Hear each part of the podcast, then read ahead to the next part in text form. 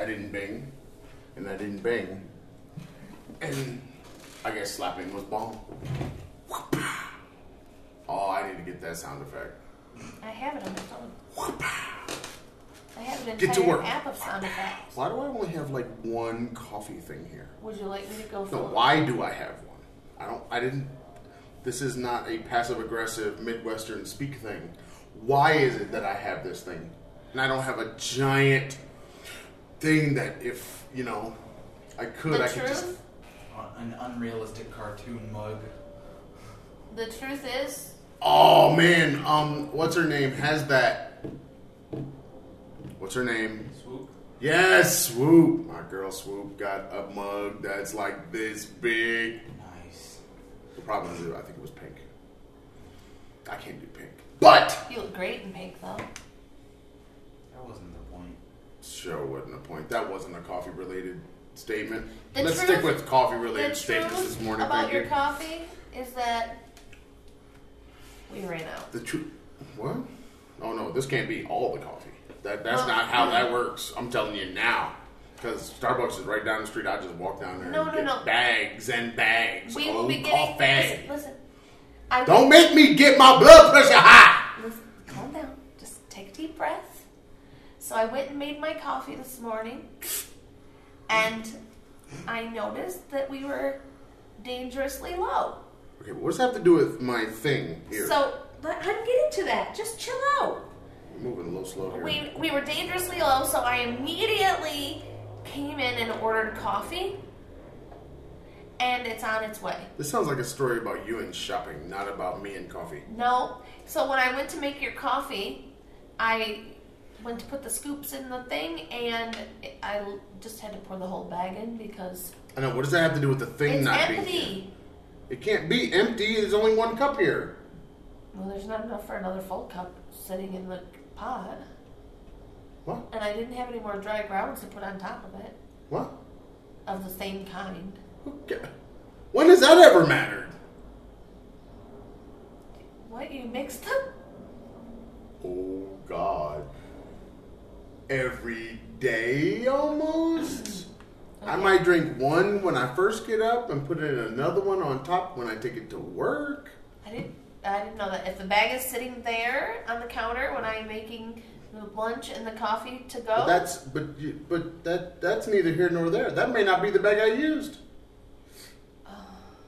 Please don't, because my brain can't function. OCD people can't handle such things. But this is not enough coffee. I'm telling you now. It's on its way. It's about to... No. We're not waiting for some little man to come showing up at the door. That's not how this works. That little man might show up at the door like 2 hours from now. No, he just called. Yeah, 2 hours from now, like I said. What the hell? So now you're going to stand and watch the podcast again? So you're going to be the body behind... You're going to be the body on the stairs? The disembodied voice. Why? Once again. Why? Have assumed my final form. Why? It can't be your final form if that was your initial form. That's where you started. Okay. So it can't be your final form. I don't like this. Let's back you up. Back it on up, shorty. Alright, so we've got papers. Oh, God. The fuck did you write? A dissertation up in here?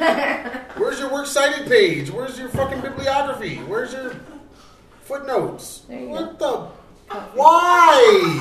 Oh, hell no. I need to go over there with him. This ain't it right here. Nobody needs... See, this is what intellectuals do. This is what Bill Cosby was talking about. Intellectuals go and read books about things that happen naturally.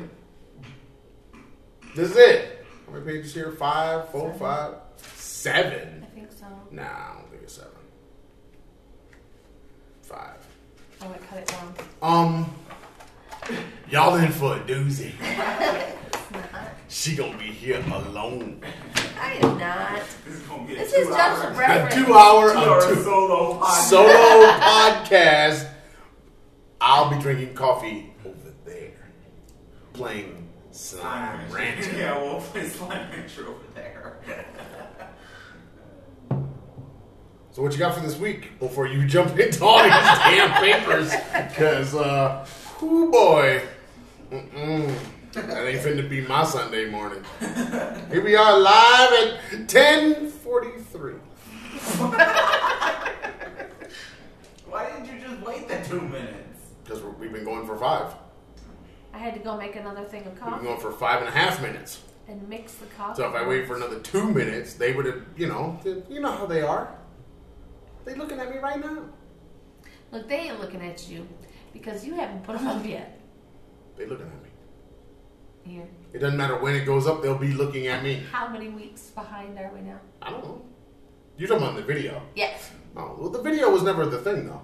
No, it's the audio that we do. Right. Podcasting, our podcasting has always just been audio with a few videos thrown in, sometimes a YouTube audio only. So, I'm not really all that stressed. What I would like to do is I would like to put more production value into our videos, but I have to have more production value, energy, and time. Okay. So that's kind of the thing. But as long as we're recording, we can always throw it up there. It can always be put up there. It can always be linked. So I'm not gonna ever. I can't stress about the YouTubes. Okay. At least not yet, until you guys make us famous, and then. Well, we're not going to get famous without the information up on the YouTube's, the videos up. What do you mean? You have to have it up first. Yeah, I know, but they could make us famous on the Blueberry. Okay. Mm-hmm. That's fair enough. Or on the iTunes. Or the Spotify. Or what is the Google one? I think it's actually Google Podcasts. Oh, I didn't know there was a thing. So, if they hit them up. All right. You see what I'm saying? So it's like, it's not just on me. Okay. I don't do Google ever because I have an Apple and I do everything through whatever. I think it's very interesting that you do things through and you're blind. That's really funny to me. Oh, the irony. Really? That's pretty hilarity. Mm. What else we got for this week? Anything before them papers? Because I've been asked a few times this week where we're going next. Where we're going? Yeah. I think at this point we're not planning to leave Mexico. Right. So that's where we're going. We're going to Mexico. We're going to Mexico again. We're staying in Mexico for the moment. No, we're gonna go to Mexico. We probably will not be in this part of Mexico. There you go. We'll be in a different part of Mexico. We'll be at a lower elevation. Have you checked that out yet? No, but that's what Mom told me. Have you checked that? Yeah, I did, and it was, but I don't remember what it was. Oh. Lower elevation would be awesome. I talked to our friend Perla, and she is planning to come for a visit in December. So I would like to make a trip to Guadalajara in December. That's nice. Everybody loves planning trips, but then that work thing always gets in the way. Well, if it's like Christmas, we could go. Maybe. If it's at Christmas. And if, we have the money. Oh. What does that mean? What is all? It's almost exactly the same. Okay, that's not fun. We're close to 8,000 feet here. Close to it. They're at 7,091 feet. I wonder if that... You lied to me.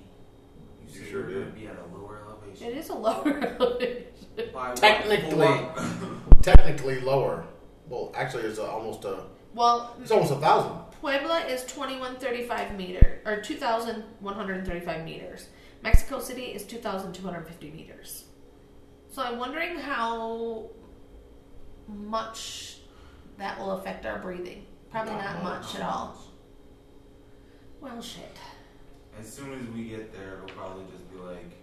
It won't be like anything. It's not enough. Yeah. No, we're just going down now a little bit. Right. Well, we're essentially going into Mexico City. Yeah. We're higher up here than Mexico City. Remember, we go downhill to go to Mexico City. Yep, we do.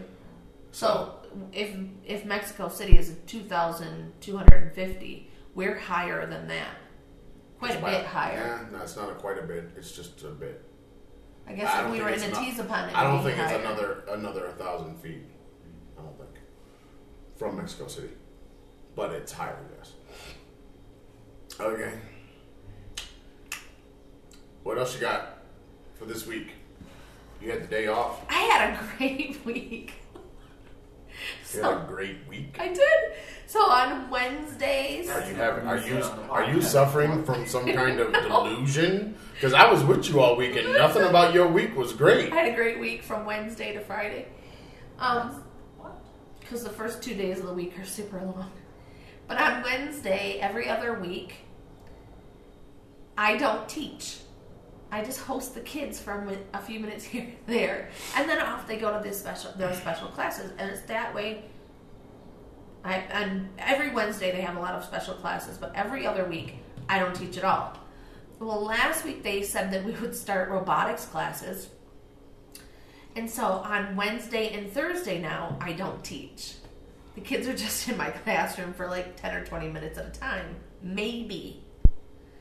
So then, how does this make it a good week? Then on Friday, we had an unexpected day off because there's an outbreak of the flu and they had to disinfect the building. But I got all of the stuff that I had no time to do, I got it all finished. So that made it a great week. Yeah, because then I wasn't stressing. I didn't have to worry about it. No, it was a great week from Wednesday to Friday. I got everything finished. I need to get finished and turned in before the deadline, which makes me happy because I hate stress like that. I hate being late, and I know that if I'm teaching all day and then I have like 6 hours more of work to do on top of my teaching day, it's not going to get done. Because when I come home, I cook the dinner and I take a nap. Mm-hmm. So I'm not working after school. Mm-hmm. So I had a great week from Wednesday to Friday. And this constituted great. Yeah, I got all my stuff done. Okay. And I didn't have to worry about, telling everybody to be quiet and get to work, and I could just have fun. All right. That made it a great week. Yeah. From Wednesday to Friday. Okay. It was good. Yeah, I don't have great weeks. I also got to sleep in until 7:30 on Friday morning, which was nice. Yeah, I didn't sleep in. Shoot, this morning, my watch and my phone and everything was all messed up because y'all in the American man land have... Why would it affect daylight your phone? Savings time? Because my watch didn't match my phone.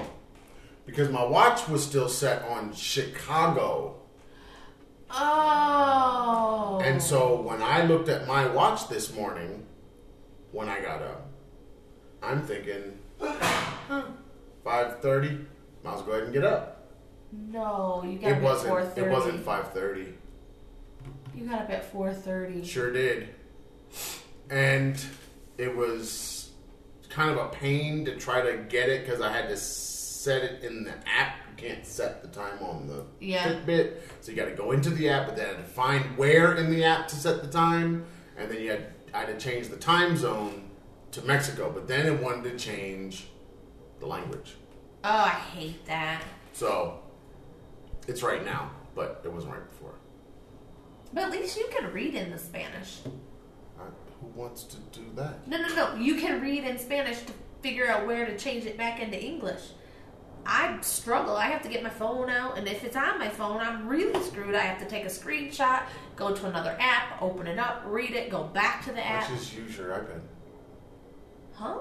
I don't have a Fitbit app on my iPad. You don't need the Fitbit app. Why don't you use the translator app on your iPad? So hold my big iPad over my little bitty phone? Big iPad. Yeah, it's so big. Yeah. I don't have a mini. It's close enough. It's mini compared to ours. It is. Yeah, I was holding King's iPad last night. Compared to mine. So I got a 4 sitting here looking at me. That's only a giant stopwatch. See, I think we have become entertainment for Aaron. That's what I think this is. Whether he's sitting here or over there, he laughs at us. He's just that we are the dancing, the monkeys, the dancing bears over here. No. We're the dancing bears, and he gets to sit over there giggling. No, what do they? Use I think that's what's happening. What do they say in China? They say a lot of things in China. No, the expats. Stupid lawai? No. Oh. That's the Chinese. The expats would say...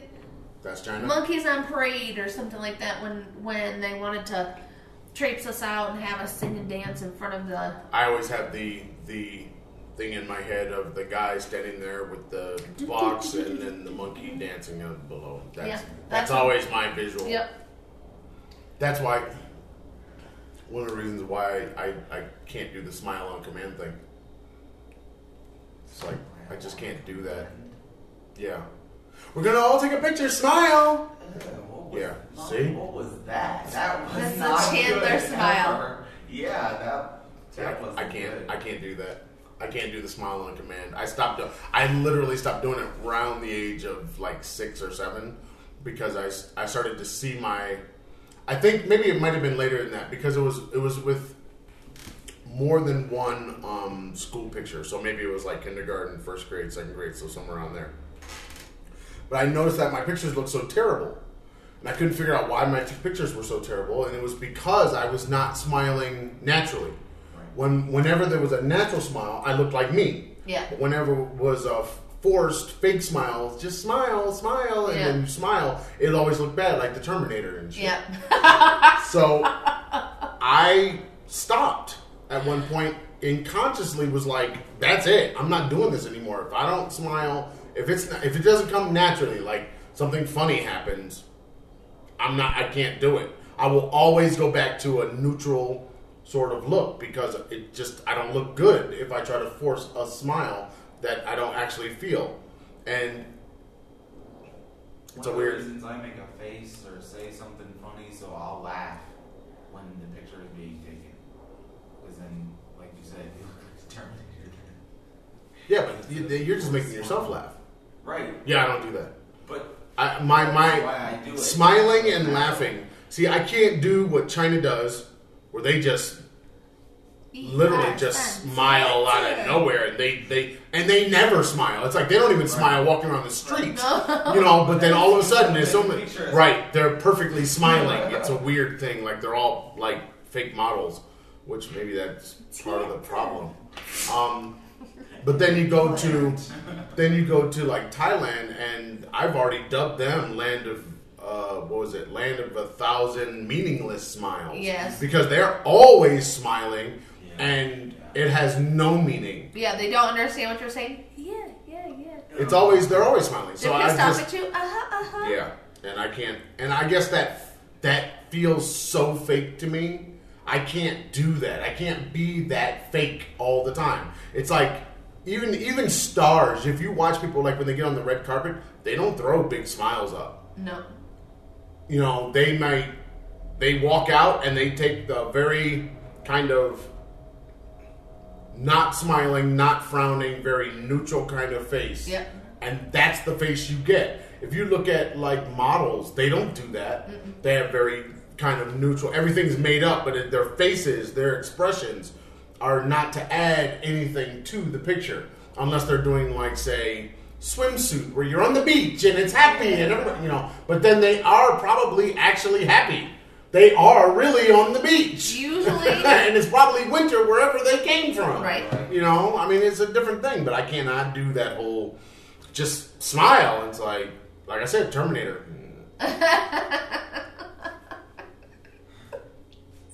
Stop. I'm not kidding. Chandler Bong over here. I do not like that. I do not like that at all. Anyway. So, I'm done now, right? I can go away? No. Time for some more Slime Rancher. You played that all day yesterday. Sure did. And this morning. Oh, Lord. And the day before. Yeah. Slime Rancher's great, man. Don't. See, what it is, it's like this. There are certain games that you like. You have to do a setup. Excuse me. Hey. Now that not everybody left. I'm not supposed to be the one here.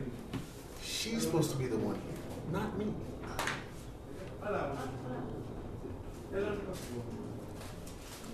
Coffee. Oh. Lots of coffee. It's not what I asked for. It's a ice pack. I wanted the soft ones. Okay. Okay. So we got the wrong thing as well. Ice packs. Mm-hmm. Amazon. See, this is what you have to find them. I'm not doing that research. Yeah. Amazon. I said what they were. They were cold packs for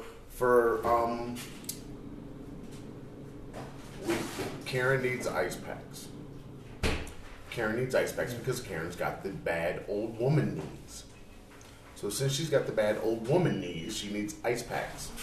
She went and got ice packs that are designed for coolers and not designed for athletics. And also this weird bag of coffee. What's wrong with the coffee? It's cloth. Oh, that's not a bad thing. No, but it's just weird. Oh, no, well, when we were looking for, there's going to be another delivery. It's organic.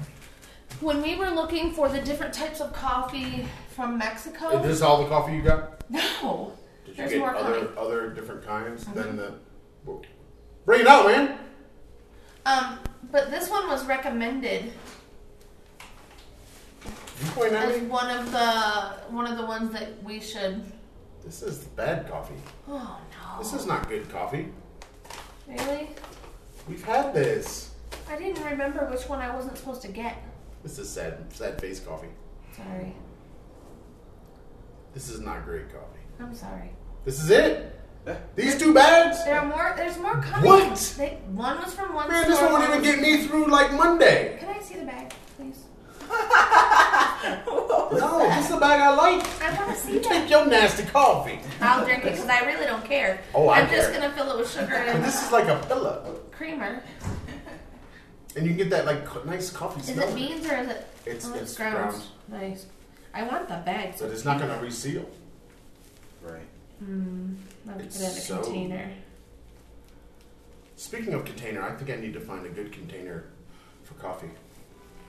I've been wanting to do it for years, but then we keep moving, and I don't want to move glass around. But I'm thinking I'm going to have to go ahead and bite the bullet. It's a product of Mexico, but it's also from Mexico City. Well, the area. I think that's just where the company is registered. Yep, but this one was recommended. It was like the top on the recommended top. By whom? The coffee thing on the Facebooks. They have a coffee thing. Mexican coffees. That was one of the top. You trust the coffee thing? Yeah, they're the experts, not me. I don't even like the flavor of coffee. I know. I like creamer. That's why you got that nasty. Curdled. Sad coffee. Yeah. All right. What's on the paper? So this week. Okay, this week, here we go. Time for some Slime Rancher. Yes. See y'all later. This week, a friend of mine posted a video of his 4-year-old throwing a temper tantrum about eating 4 bites of his dinner. And the caption said he only had to eat 4 bites. And the child was doing what children do when they don't want to eat whatever it is. He's screaming, he's crying, he's gagging, he's, salivating everywhere because he doesn't want it in his mouth. And so my question was...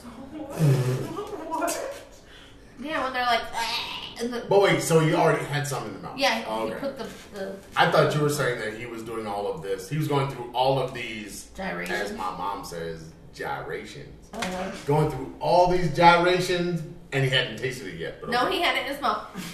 Okay. So my question was, if it's only 4 bites, why does he have to eat it? It's only 4 bites. Also, what was the food? I don't know. Who cares what it was? It matters because if you. No, it only matters that the child didn't want to eat it. It only matters if the child didn't want to eat it and the adult was trying to control the child. It's 4 fucking bites. Leave the kid alone. Really? That's how you're gonna come out on this? That's how you're gonna help people? Leave the kid alone. That's gonna be a terrible parenting advice right there. Honestly, I think that when it comes to things like it's 4 bites, right? If the child doesn't want to eat it, okay, fine, don't eat it. You're choosing not to eat it. But if you're hungry later, this is what you're going to get. Unless it's something that the child really doesn't like. We all have foods we don't like. If somebody says, here, you're having asparagus for dinner, guess what? I'm not eating it. Yummy. If someone says, here, you're going to have broiled tomatoes for dinner, it's not going to happen. I won't eat until the next day if those are my broiled tomatoes? What's wrong with broiled tomatoes? They're tomatoes. Oh, you just don't like it because of tomatoes. Ew. I was about to say, I had tomatoes this morning. Gross. Yummy. So there are foods we all don't like. There are. And if we have a choice, we're not going to eat them. But why is it that as a parent, our will is more important than the child's? Why because is you're trying to... Well, okay, when it comes to food, mm-hmm. you want to expand their... palate. Okay. At a young age. That's fine. You got to go do your thing. They're not here yet. That was the front gate. Oh. All right. I wonder. Yeah. Thank you. But yeah, I mean, you're trying to expand. You're trying to expand out what they will eat, because I think parents' default position is that children won't eat it. So they start with the child won't eat.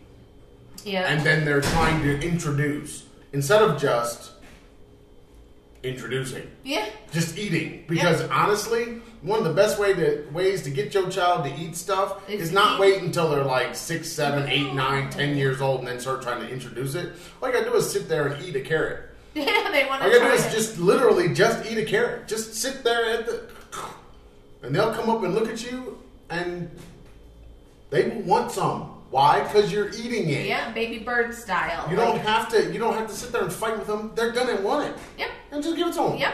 Hey, here you go. You want one? Is that good? Yeah. Okay, here's another one. Right. You want another one? You sure? Okay, here. Well, let's go chop up some. And now it's a thing. Now it's a fun thing. Right. So I mean, with food, people make it worse than they should. People make it a bad thing. Yep. When then, you know. A kid's palate is going to be changing for years. Mm-hmm. And right this second, you're like, peas. It's like, why?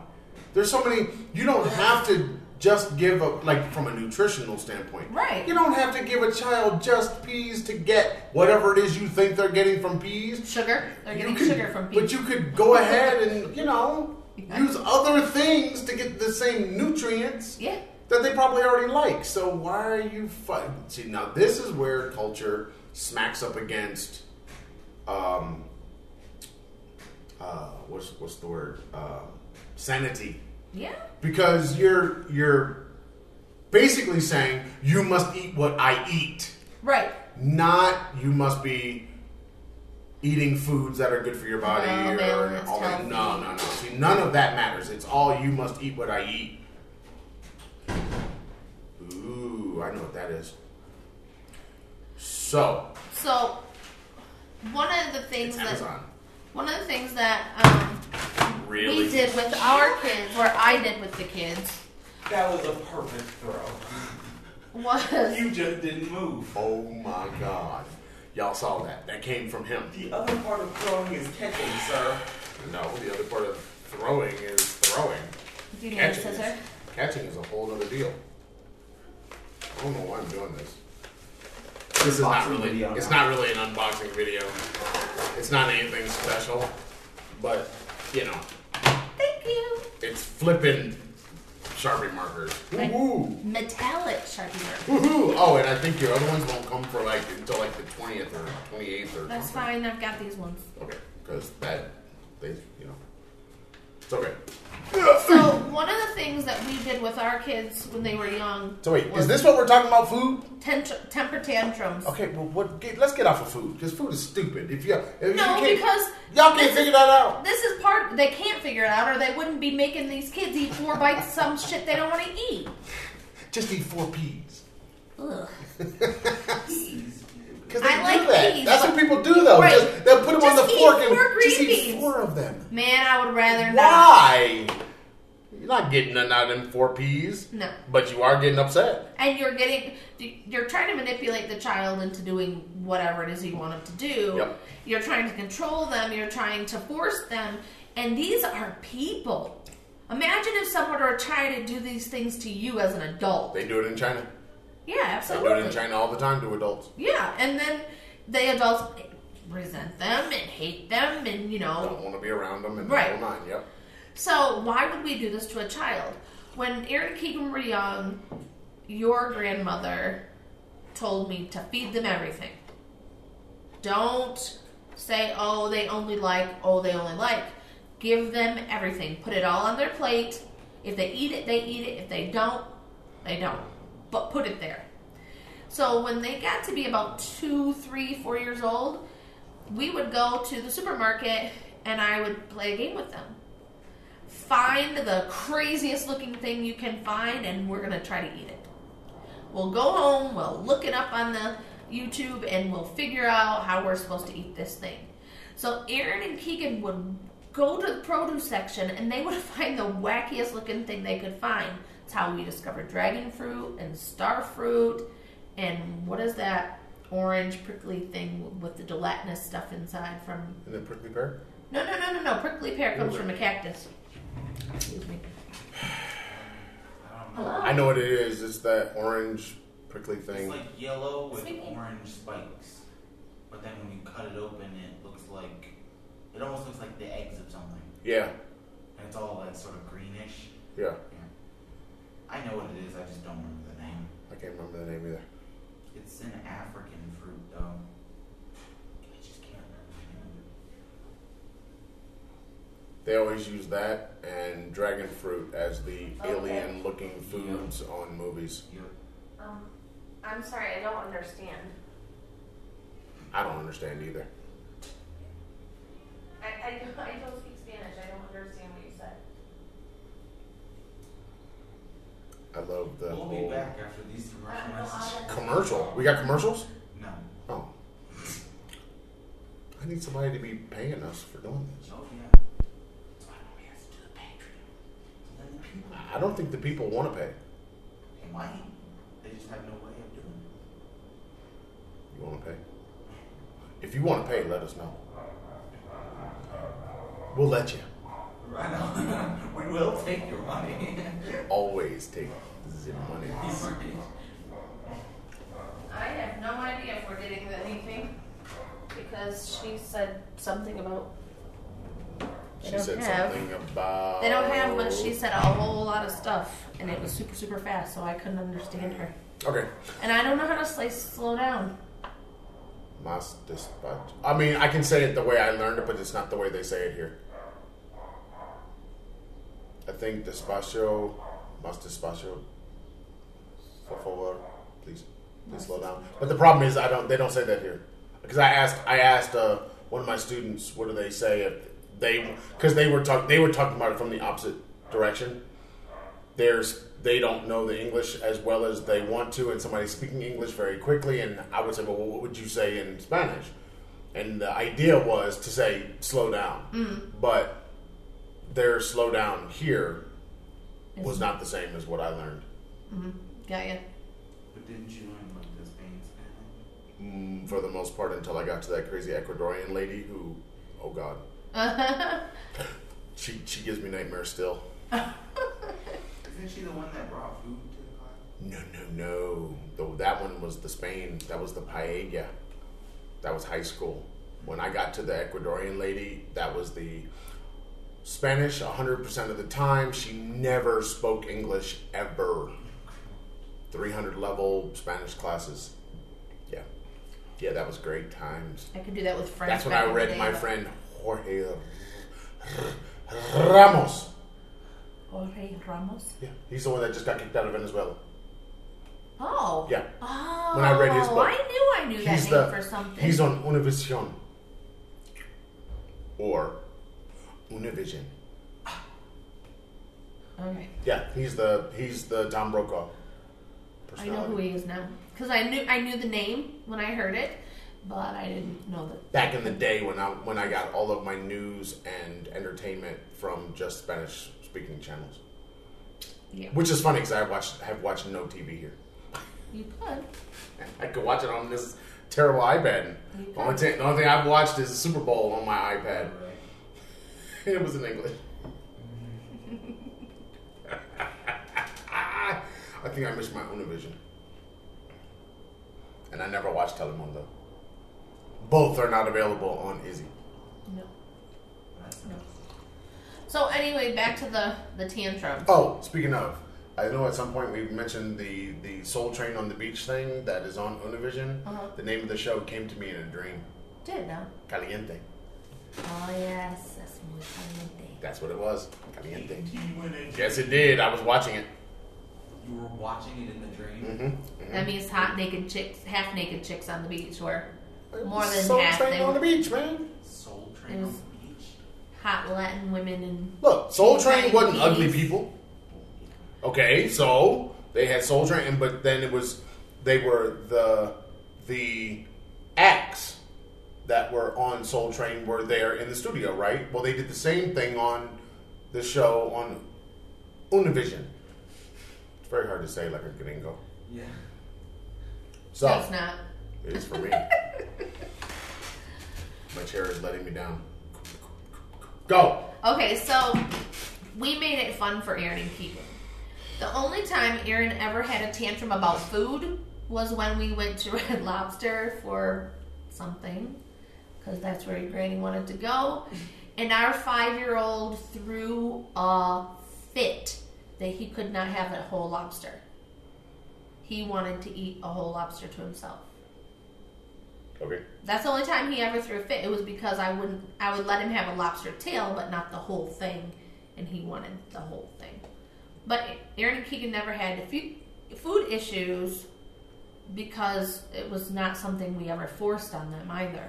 We never forced our will on them. And when I see parents doing this, I'm thinking, why do you put yourself through this? They already have enough tantrums at that age. Why create another one? So shortly after I see the video, I get an inbox message. My child is throwing a temper tantrum. I'm about to lose my mind. What can I do? And she includes this 8-second video of her child literally rolling around on the floor. And the child threw a tantrum for a total of 40 minutes, rolling around and screaming because... I get tired just after like 10. Because she had just woken up from a 3.5-hour nap. She was energized. But the mom was... I love how little kids are spoken about like their batteries. They are, man. If we could harness their power... Just charged. I know. I just charged them full. Right? Of course they're going to have it. Just unplug them. So. Right. Oh. Excuse me again. Hello? I got nothing for you. Yes. Hello? What they probably did was... No, I don't speak Spanish. They went and tried to find somebody who could speak a little bit of the English to talk to the English lady. Hello? No, that's been help. I'm sorry, the whole tantrum thing is just... I don't need to be here for this discussion. I mean, I could use my normal beat-up. I feel like you've done it too much. I feel like it warrants the beating, though. The tantrum warrants. Actually, a tantrum, I mean, why not just leave? Why don't you just walk out of the room? Yeah! Wouldn't that be easier? You don't get upset when you don't hear it. True. Okay. Let that person just flop around. Eventually, they're going to look around and be like, I am alone. Like yesterday. This is a moot point now. Yesterday was a perfect example of this. So I go upstairs. Your mother has left the door to our bedroom open. Because the cats are in there. The cats are in there when I get up there. They're both looking at me when I go to come to the door, but then they dart under the bed. I'm not going to try to get them out. I'm just going to lock them inside. So I did. Closed the door, went and took a shower. Then, by the time I'm coming out of the shower, oh, they're now looking at me like, dude, we've been locked in here. It's like, yes, I know. So then I let the black one out. He just walks on out. No big deal. Yeah. But then the other one is hiding under the bed. I know he's under the bed. So I start putting away the clothes, all that good stuff, and forget about him. He darts from under the bed into my closet because he thinks that that's the door. And one of them's open, and he darts in. So I open the other side like, dude, really? You are in a closet now. And then he sheepishly walks out, you know, and stands there like, where's the door? And then I open the door, and he looks out there, and he goes and he runs out. And it's like, just ignoring him, I got what I wanted. Yeah, you do that with kids. That's what we're talking about. Why sit there? Why try to stop it? Don't sit there and stop it. Don't sit there and get upset. Leave. Yeah. Go do something else. Yeah. Just go walk out the room. Yeah, he's not going to hurt. Like one of those things my mom used to say about people getting happy in church. They ain't going to hurt themselves. Actually, sometimes kids throwing tantrums do hurt themselves. And if they do, they will stop. Right, because they're hurting. But they also get destructive and start tearing up your things, and that's when... No. Hell no. I dare you start messing with my shit. Man. Woo boy. Where Miss Celia at? No, I'm telling you. No, that's not going to... See, because then that's a choice. That's not a tantrum anymore. Right. Because tantrums are not choices, and I think that's what parents don't get, is that the children who start to throw a tantrum, usually tantrums start about 18, 19 months, and it's when the child is starting to learn to communicate, but they can't find the word, they don't have the word yet, but they have all the emotions. And so parents get frustrated, they get angry, they get embarrassed, and really it's just a natural part of the learning process. Mm-hmm. You want to throw a tantrum? Go ahead.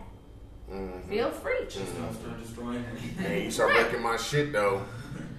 I remember one time we were at Toys R Us, and we were supposed to be buying a gift for our birthday party for two. And it was just me and Keegan wanted this thing, and I said, I'm sorry, that's not why we're here today. I told you before we came in, this is what we had to get. And Keegan thought she was going to show her ass and act a fool and that was going to get her what she wanted. So she starts flipping out, having her cosmic meltdown. I just left my cart right there in the aisle, picked her up, put her on my hip, walked calmly to the car, put her in the car seat, and drove home. Told her we would have to try again a different day.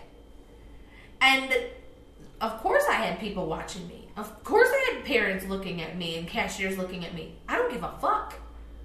She cannot think that this behavior is okay. And what happens is the parents are embarrassed. They're in public. The child is melting down. They see all the other parents looking at them or the other adults looking at them. Because everybody wants to know, what do you do in this situation? Right. And that's not what they're thinking. They're like, oh my God, I'm so embarrassed people are watching. Everyone wants to see, how do they handle that? Right.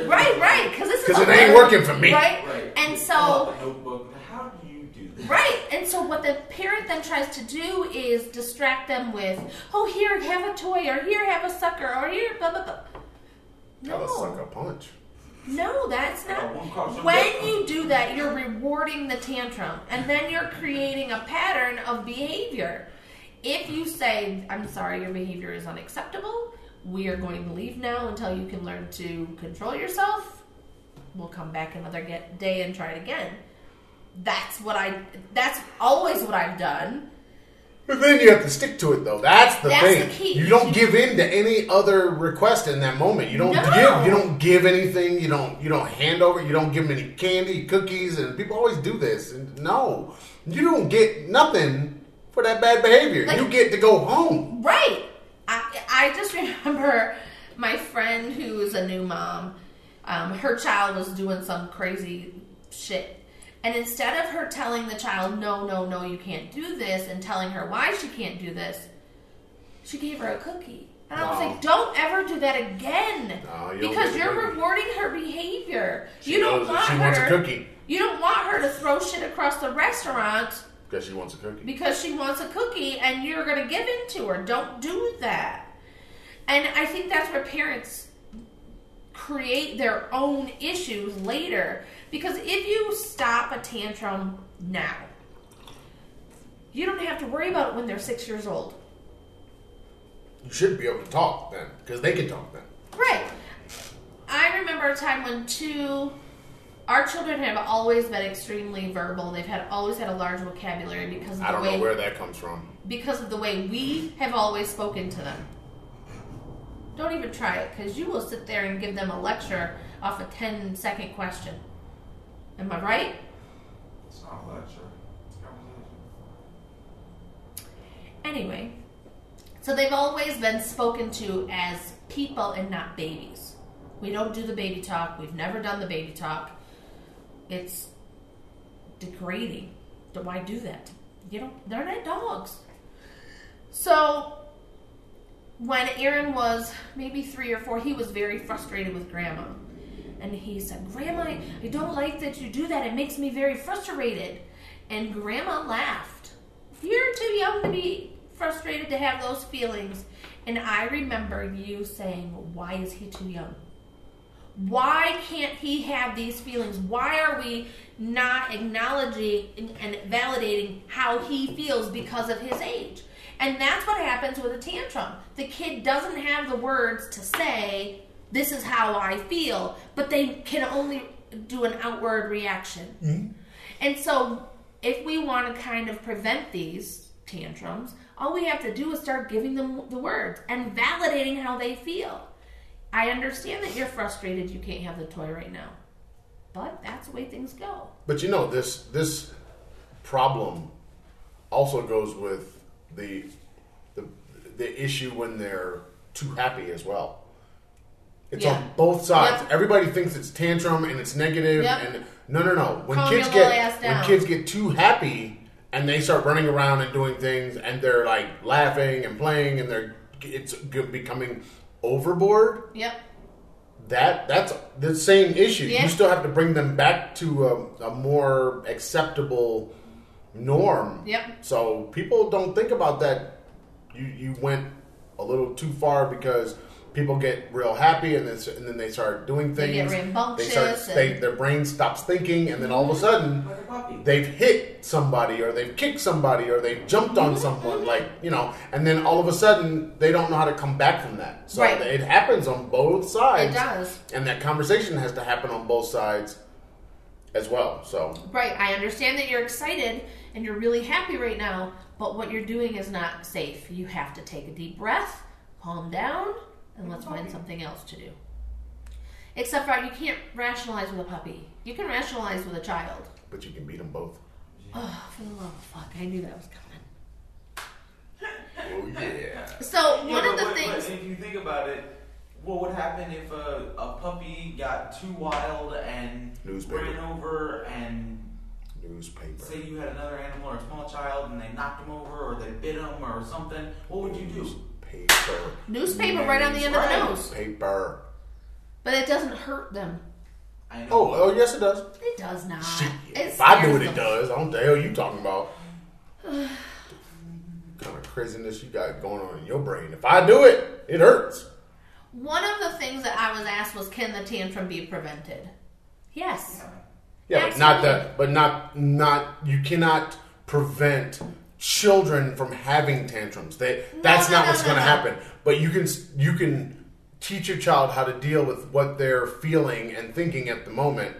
Deal with the frustration, and then you will lessen them over time. And then there'll be a young child that doesn't have tantrums anymore, and everybody will be looking at you like, "How did you do that?" Yeah. So the situation this week where my friend's child threw a tantrum for 40 minutes. She threw a tantrum because they were out of chocolate milk and she wanted to go to the store and get some. And Mom said no, because Mom's right. Wait, what? Mom. You skipped something. Mom. I had to. Okay. She woke up from her nap, her 3.5-hour nap, and she wanted chocolate milk. Okay, why couldn't they go to the store? Mom didn't want to go to the store. They were waiting for the big sister to come home, but they couldn't go to the store. So, store was out. Okay. Store was out. So, Mom offered white milk. Oh, no. That's not a substitute. It's not a substitute. That's not even fair. I might have a tantrum right now. The child got frustrated and smacked the glass of milk. Now, that's unacceptable. How old is this child? She's 2. Okay, so the child didn't want the thing and wanted it to get it away. Yes. Okay. So she told her, I'm sorry, that these are your options and go, this is what you have. White milk or no milk. Now, I wouldn't have handled it that way. I would have said, I'm sorry, we're out of chocolate milk. Let's go see if there's something else you want. There's always another thing. Because when you let the child make the choice instead of you trying to choose for them, now they're in control of what they want, and they don't throw the damn fit. Okay. But now you're jumping away from tantrum and back into choice. See, that's the problem. But it's choice. It's all about choice, and that's the thing. Everything is about choice. It always comes back to this idea that you can't get mad when you made the choice. Right. You can't get upset when you made the choice. You said you wanted this and you don't want that, and you didn't get that, and you got what you wanted. Why are you looking at me funny? Right. But but that idea of choice in parenting is probably more difficult than choice in education. So yeah. Because I don't think there is a culture of parenting anywhere in the world that has children choice at the forefront.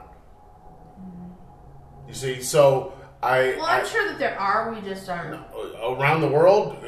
Where? Some small island in Micronesia. Listen, our hey, that's a real place. It is. Micronesia is a real place. We have Micronesia. Dude, it's a real place. It's a real place. I'm going to make you go Google in a minute. That's right. If we can have Djibouti, we can have Micronesia. Right? You and I subscribe to the Reggio philosophy. Look it up. And so Reggio actually comes from a place. Yes, but it's centered around education. It's not centered around parenting. No. It's not a parenting choice. Because remember, it comes from where? Italy. Reggio Emilia. Where in Italy is children's choice the number one? Italy, no. It's not. It's just not. Western culture has not gotten there yet. Yeah. So, okay. It's kind of a, I hate to call it novel, but it's kind of a novel idea to sit there and bring that into your everyday conversation with your children. In a world that says conversation with children is a waste of time. Right. And I think that's where we avoided many of the issues. We didn't have a lot of tantrums. We didn't have a lot of discipline problems. Because when we were getting ready to do things, I was a stay-at-home mom for years. And when the kids would wake up in the morning, they would shower, they would dress, they would get their breakfast, and then I would say, okay, here's what we're going to do for the day. We have to go to the bank. We have to go to the supermarket. We have to go pick up the thing from the dry cleaner. We have to, whatever it was that we needed to do that day, I would give them a list, verbal list of the things we have to do. Please go pack your backpacks so that we can get ready to go. And then they would go and choose the things to put in their backpacks. You're going off on a tangent now. I'm not, because it's part of controlling the tantrum. No. When you give the child information, when you give them expectations, you can avoid a tantrum because they have in their brain, okay, I know we're going to do this, this, this, and but this. But doesn't the tantrum start usually because of being essentially tired? Sometimes. So when you were out and about, usually it's being overwhelmed or right, tired, overwhelmed, yeah, can't cope, hungry, can't cope in the moment, right? Okay, now, so you're out and about. They've got their bag of goodies. Yep. they still could be prone to having tantrums. You didn't stop that by doing those things. But here's my trick, Mom. Pay attention. Now there's a trick. So I don't really even know where this came from, except there was a day we were in Target, and they had all these little teeny tiny spiral notebooks, and Aaron and Keegan wanted one. I was like, okay, let's get them. But from that day forward, I always kept it in their backpack. So when we were in a section and they were like, ooh, I want this thing, or I want this toy, or whatever it was, no matter where we were, and I couldn't get it for them that day, I would say, okay, great, let's add it to your list. And they would open their notebook, they would write down the thing. I wasn't telling them no forever. I was saying not today, maybe later. And instead of the child thinking, oh, Mom's just never going to get it, they would write it down. We would put where the store was, what the item was, sometimes how much it was, what color they wanted, whatever it was. It took 30 seconds to write this stuff down. And then when somebody wanted to get them a gift, all I had to do was go get their list from their backpack and say, this is the stuff they want. Yeah, but also, because I remember doing this, I remember going back and looking at that list and being like, there's one thing I remember wanting on here. Yeah. I don't even... What even is this? Yeah, but when you're walking around... That's why... This is why people walk around stores. Because there's all these things that you didn't even think you knew... You weren't even thinking about wanting. But there it is. Yeah. You know? Impulse shopping. Yeah, I mean, that's the whole idea. And that's why...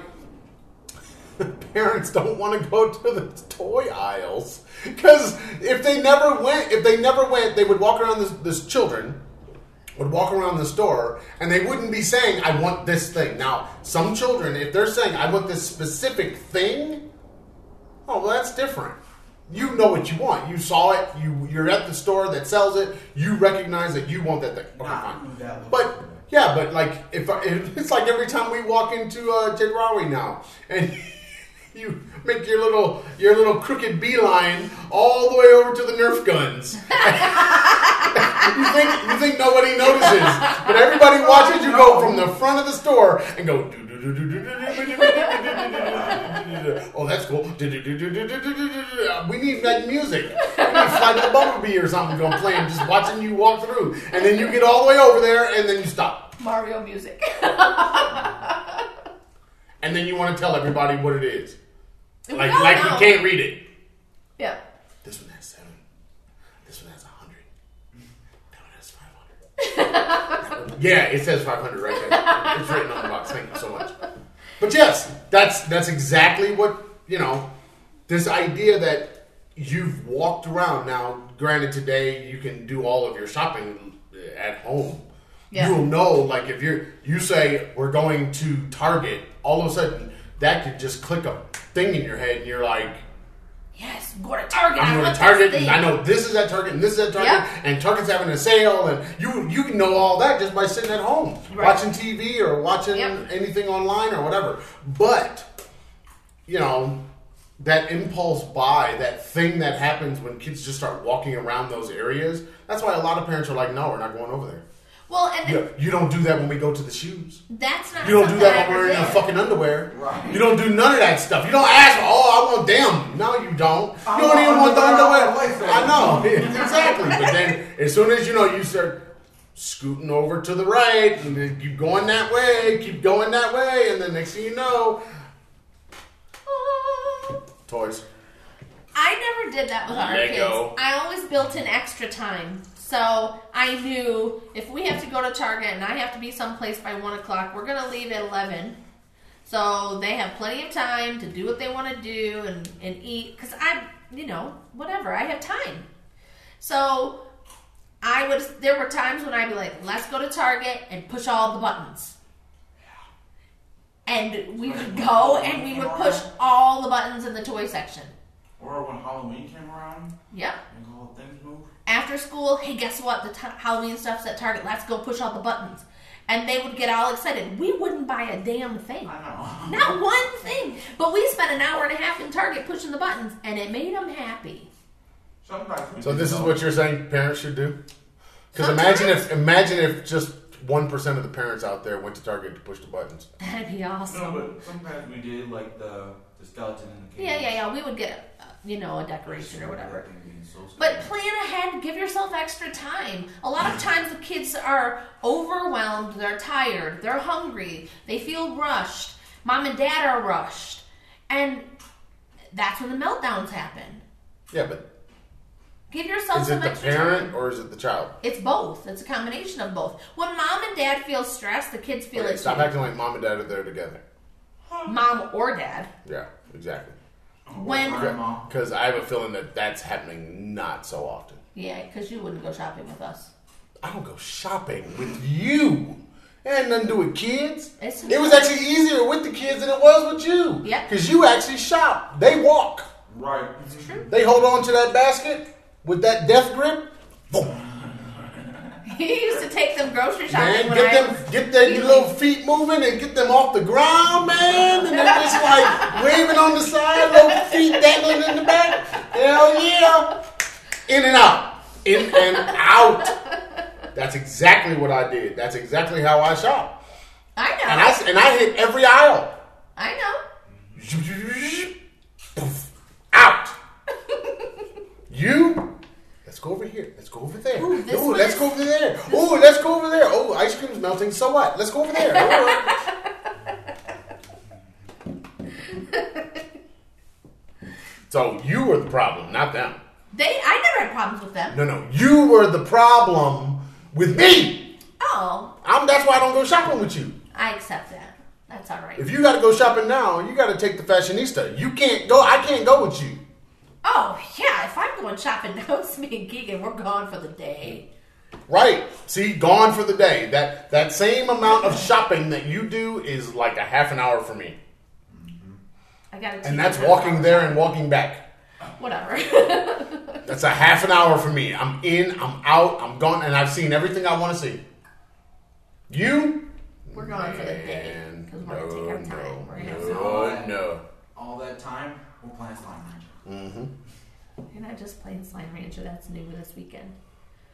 New for me. It's old for him. Yeah, I've been playing. He is the Slime Rancher. Mm-hmm. I've been playing. Don't he look slimy over there? No. He's what we call furry slime. What? Is that like moldy slime? I don't know. You got mold too? No.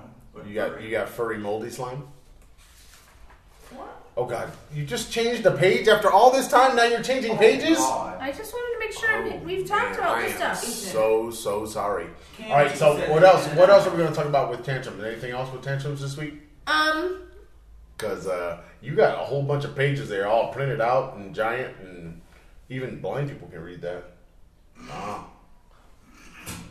Go ahead. Get there. Do your thing, man. One of the things that... They don't want to hear from me. When the parent contacted me about the issues with her daughter, one of the things that struck me was how brave she was, that she was reaching out to ask for help. Because so often we feel so embarrassed or ashamed that our child is behaving like this. And we don't know who to ask or where to turn to without being judged and ridiculed. I'll tell you who to ask right now. Who? Fred G. Fred G. Sanford got all your answers. Just get it? Just all you know. Put one across your lip. You ain't got to beat him after that. I'm telling you, man, that some of the stuff old people did actually works. Listen, you're not going to hit a 2-year-old for throwing a tantrum. No, but you can pick the little ass up by the ankles and take them out of that stub. Absolutely. Remove them from the situation. They are clearly not capable of being where they are at the moment. Remove them from the situation. Time to go. Do not put your 2-year-old in the bedroom and close the door.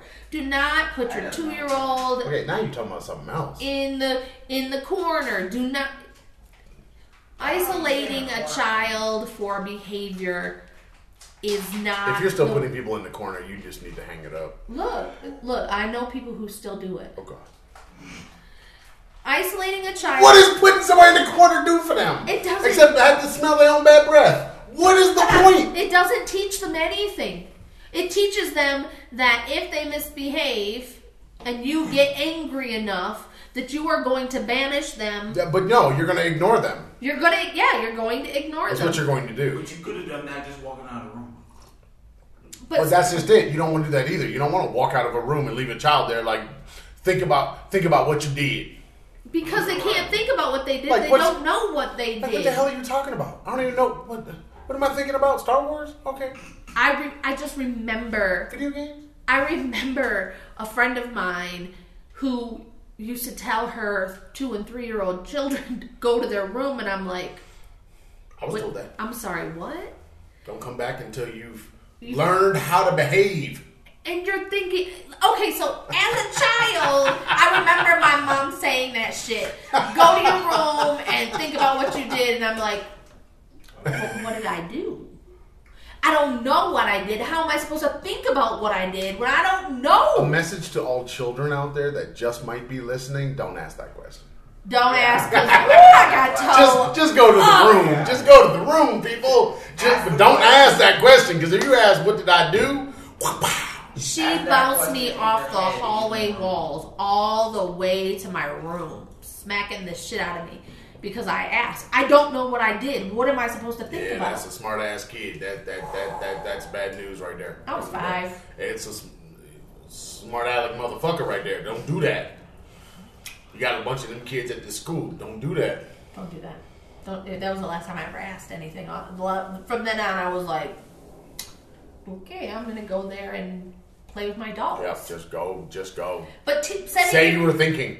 If you start sending your child to their room at age 2 and 3 for a tantrum, things that they can't really control because they don't know how to control it, you aren't teaching them, you aren't giving them the words they need to learn to express themselves, you aren't opening the lines of communication. What you did was just chop them off completely. If they ever have a problem, they're not coming to you with them. Yeah, so then when they're now pre-teens and you're asking, why isn't that they don't talk to me?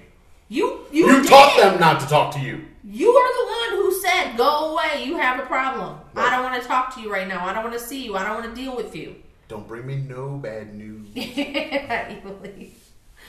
So, when the mom reached out, I was really kind of taken back that she was being brave enough to ask. Ask people. Ask. Okay, it's not, don't be embarrassed. You can't tell the people to ask if they don't know who to ask. You know, who are they supposed to go to? Because their parents did something that was probably not what you're talking about right now. So that means my parents threw me in the room. Well, I know I'm saying the people that would be asking the question that are parents today, their parents, they can't go and ask them because they were probably treated similar to what we're talking about because similar generations, right? Yeah. And then you have... do they go and get a professional involved? Do they talk to their, pediatrician, their minister? Do they go to, where do they go? Who do they talk to? Because honestly, I think that's where the real problem is we don't have people helping parents be better parents. Right. Usually, I used to get a lot of parents, when I taught preschool, a lot of parents would say, they're doing this at home. Are they doing this in the classroom? How do you handle it?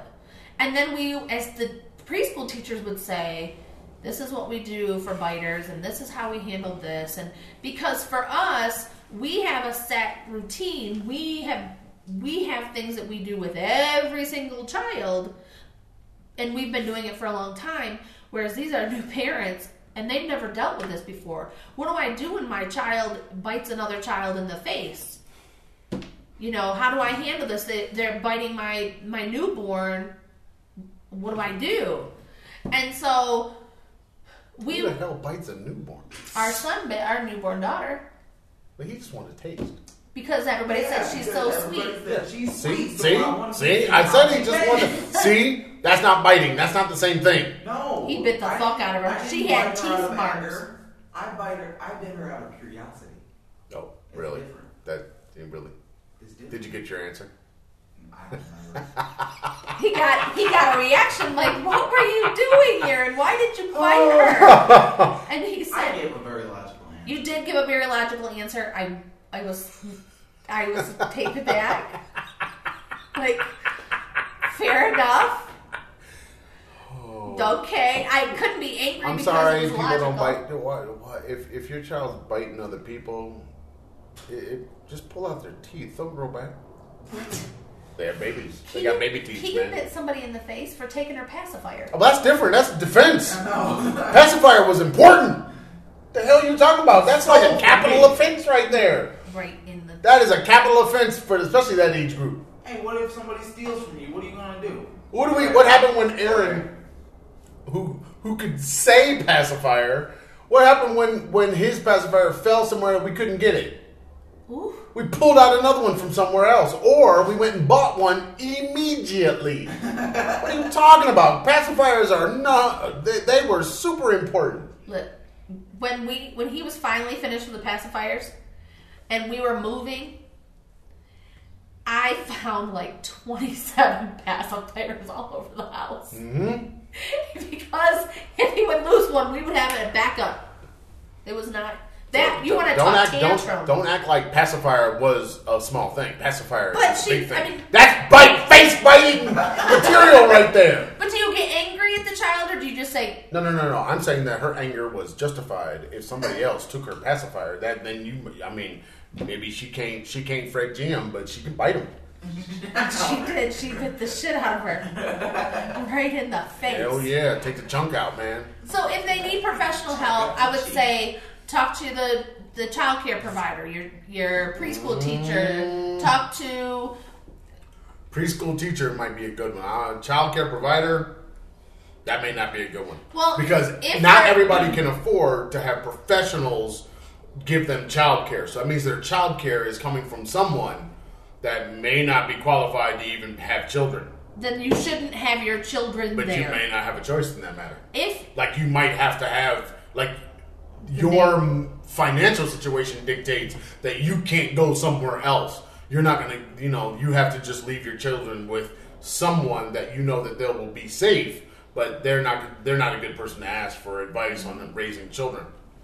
Because look how many people, leave their children with family members, aunts, uncles, older cousins. You know what I mean? Come on now, no. And you're talking can you pick my kid up from school, take them home with you, and I'll come to your house and pick them up. You're talking about maybe an hour, 2 hours a day or something like that. Yeah, but you're not coming to those people to ask for parenting advice. Because if you do, you might be SOL. I'm just saying that is the reality. Most, I would say,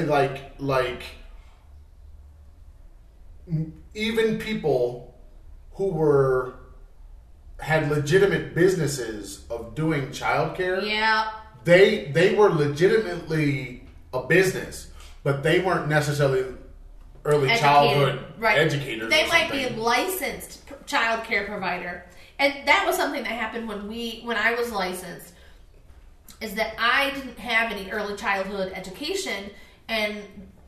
There's actually a program in the U.S. now. In the U.S. or in Michigan? No, it's all over the country now. Really? Yep. When I was trying to say U.S. citizens are smarter about raising children. No, I'm saying that the United States. That's not what we're saying. The United States government now provides scholarships for child care providers to become educated in early childhood development. Yeah, that scholarship. Yeah, it pays you to go to school. Yeah, I know. Not everybody goes to school, you intellectual person. But if you're licensed in the U.S., you now have a minimum requirement of training hours or education hours you have to complete to maintain your license. Otherwise, you... Are you talking about U.S. or Michigan? U.S. This is a U.S. thing. I almost said U.S. U.S. Go see the toy. Yeah. All right. No, this is something that's... And this is why a lot of providers have stopped providing, because the laws to be licensed are so stringent now. I know, but just because those people who watch children all day long... Oh, I know, there's some bad ones. Right, they may still not be the right person, and they're the ones dealing with your child the most, right? Yep. Out of, everywhere else your child goes in that day... They're a very consistent thing like you. Where are they supposed to go? I went to my grandmother. I went to your grandmother. I talked to some of my friends with older kids. Yeah, so in other words, you pulled everybody and then created your own way. Then I would go on in the internet and I would read articles and intellectual research, and then made your own. Right, thing. Intellectuals. This is what intellectuals do. Right. Okay, now for the rest of everybody else out there who's not an intellectual and is not going to do any research, where do they go? Ask your pediatrician. This podcast. Ask your pediatricians. Oh hell no. Yeah. Man, pediatricians ain't good parents. The hell are you talking about? But they know development. That knowing development, that just tells you where the child could be, or the range of time that this child could be hitting certain milestones in their probably not in their mental development, but definitely in their physical development. If you're talking to a pediatrician, but you're not going to go to a pediatrician saying I'm having a hard. I mean, I'm having a hard time getting them to go to sleep at night. Yeah. Okay. Now you have a thing that you can do that is physiological. You can do certain things. Whiskey in the bottle. It's all good. But then hot toddies, man. So then just drug them up, send them on the bed, they go to sleep. Stop it now. Stop it. The pediatrician's good for that information, but the pediatrician's not good for the information when that child is feeling anxiety, scared of the dark, or something like that, or you know. Your schedule is kind of all over the place, and so now you have to actually do something different. The pediatrician's not getting in and all that. So now you're talking about a psychiatrist or psychologist. For yourself, not for the child, for you. Or. And teachers really don't, unless they're parents, they're not going to be dealing with. No, I would never say stuff. Go to, maybe not never. I wouldn't say that going to your elementary school teacher and saying, what do I do for this, is a good answer. Going to a preschool teacher is probably a better source, because preschool teachers are meant to deal with all aspects of a child's day. They put the child to sleep. They feed them. Sometimes they have to, change their diapers or what, potty train them. I've potty trained so many kids because that was part of my job as a preschool teacher. So if you know someone who does preschool, that's who you ask. If you don't, Cheerios. That's all I gotta say to you. Cheerios are a marvelous tool. Okay, so. But the parents. Preschool teachers. I mean, what if my child's not in preschool anymore? So why would I go to a preschool teacher? If my child's like now 10 years old, and I'm having all these issues. Woo, now you got issues. See, Fred G. One cross your lip. I told you, man. I told you my way. Miss Seeley got it going on. I'm telling you. Oh my God, I couldn't even fathom a 10-year-old throwing a tantrum. Oh yeah. Ooh, Lord, Aaron. Oh, I don't have to fathom that. We used to watch them kids in the store flipping out, and the parents standing there, because it was always white kids and there was always white parents, and it was never black kids and black parents, because black kid would get the word tan. I'm having a tan. You didn't have to worry about tantrum anymore. Look, so we would cut our eyes in a certain way, and we would get the shit smacked out of us right then. Don't say we. Don't say we. We. You're talking about your family. Yes. You are now representing all white folks in America, and guess what? We did not. My family. Because we used to watch them kids. We, black folks, watch them kids. There's a difference between poor white kids. I say this all the time. There's a difference between poor white kids, middle class white kids, and rich white kids. Middle class and rich white kids are treated pretty much the same. Are they? Poor white kids, we get beaten. We get, now you're back to we again. We get beaten. See, that's the T-shirt right there. Poor white kids. Poor white kids. We get beaten. Look, I had a friend from Georgia, and he came to visit for a weekend, and we were talking about whoopings.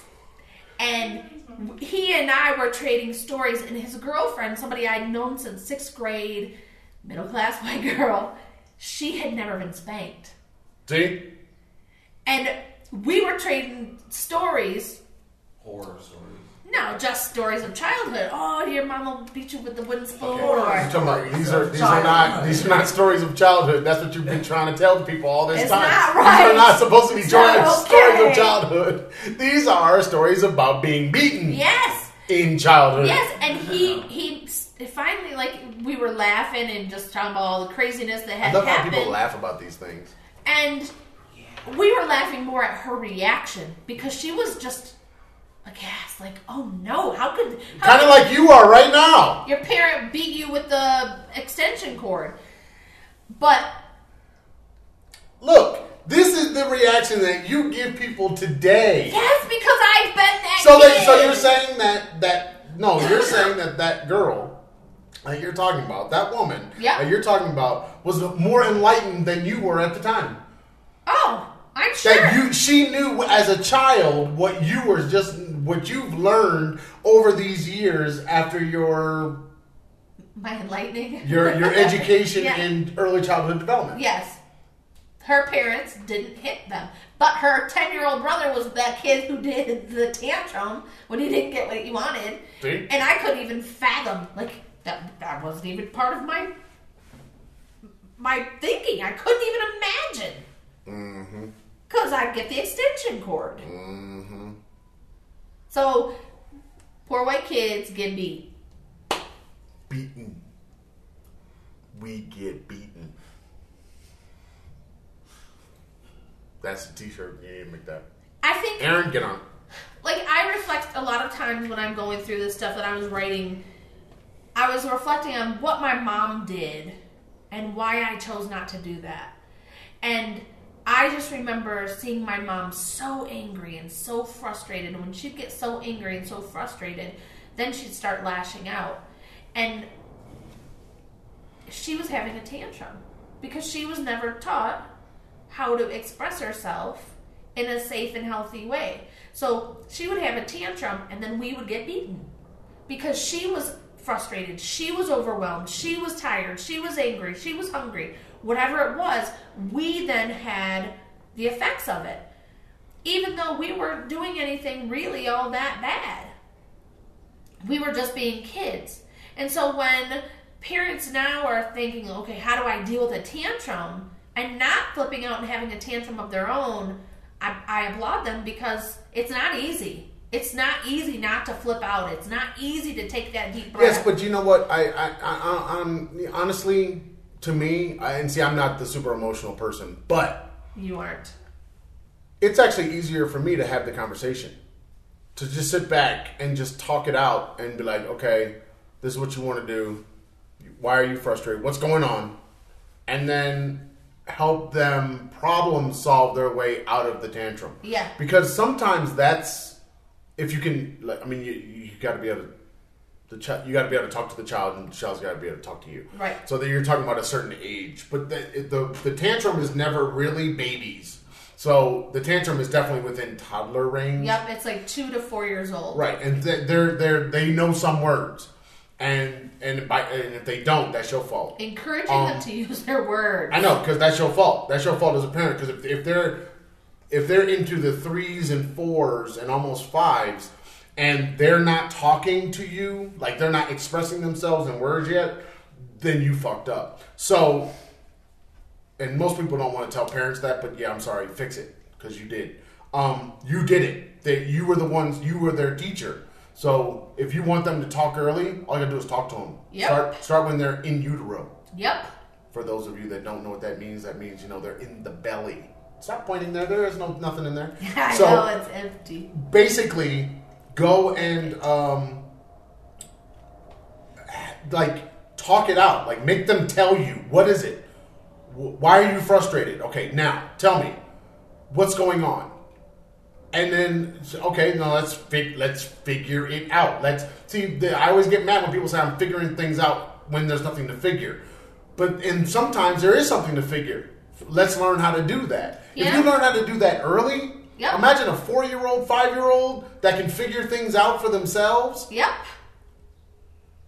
You just avoided teenage. You avoided stuff that comes at high school level and teenage level because they're going to be able to figure things out for themselves, and they're going to you've given them a way of doing it. You just didn't tell them what to do, and I think that's where the parents' problem comes in because they're always banging their head against this idea that they must do it my way, they must do it all the time my way, but your way may not work for them. You know, my mom's way does not work for me. My dad's way doesn't work for me. My way shouldn't work for my kid. I mean, you're talking about, what, 20, 30-year difference. Right. It shouldn't work. The world shouldn't even be the same where it works the same way. But problem-solving works the same way. Yep. Recognizing that there's an issue and then finding a way through that issue, thinking about the issue, gathering information, asking questions, all of those things that we think of, we kind of take for granted, like, oh, school's going to teach that. They don't teach it. If you do that way back when they're babies, yep. Do you want the toy? Well, then crawl your little happy little diapered ass over there and get it. Now, we're just going to do it now.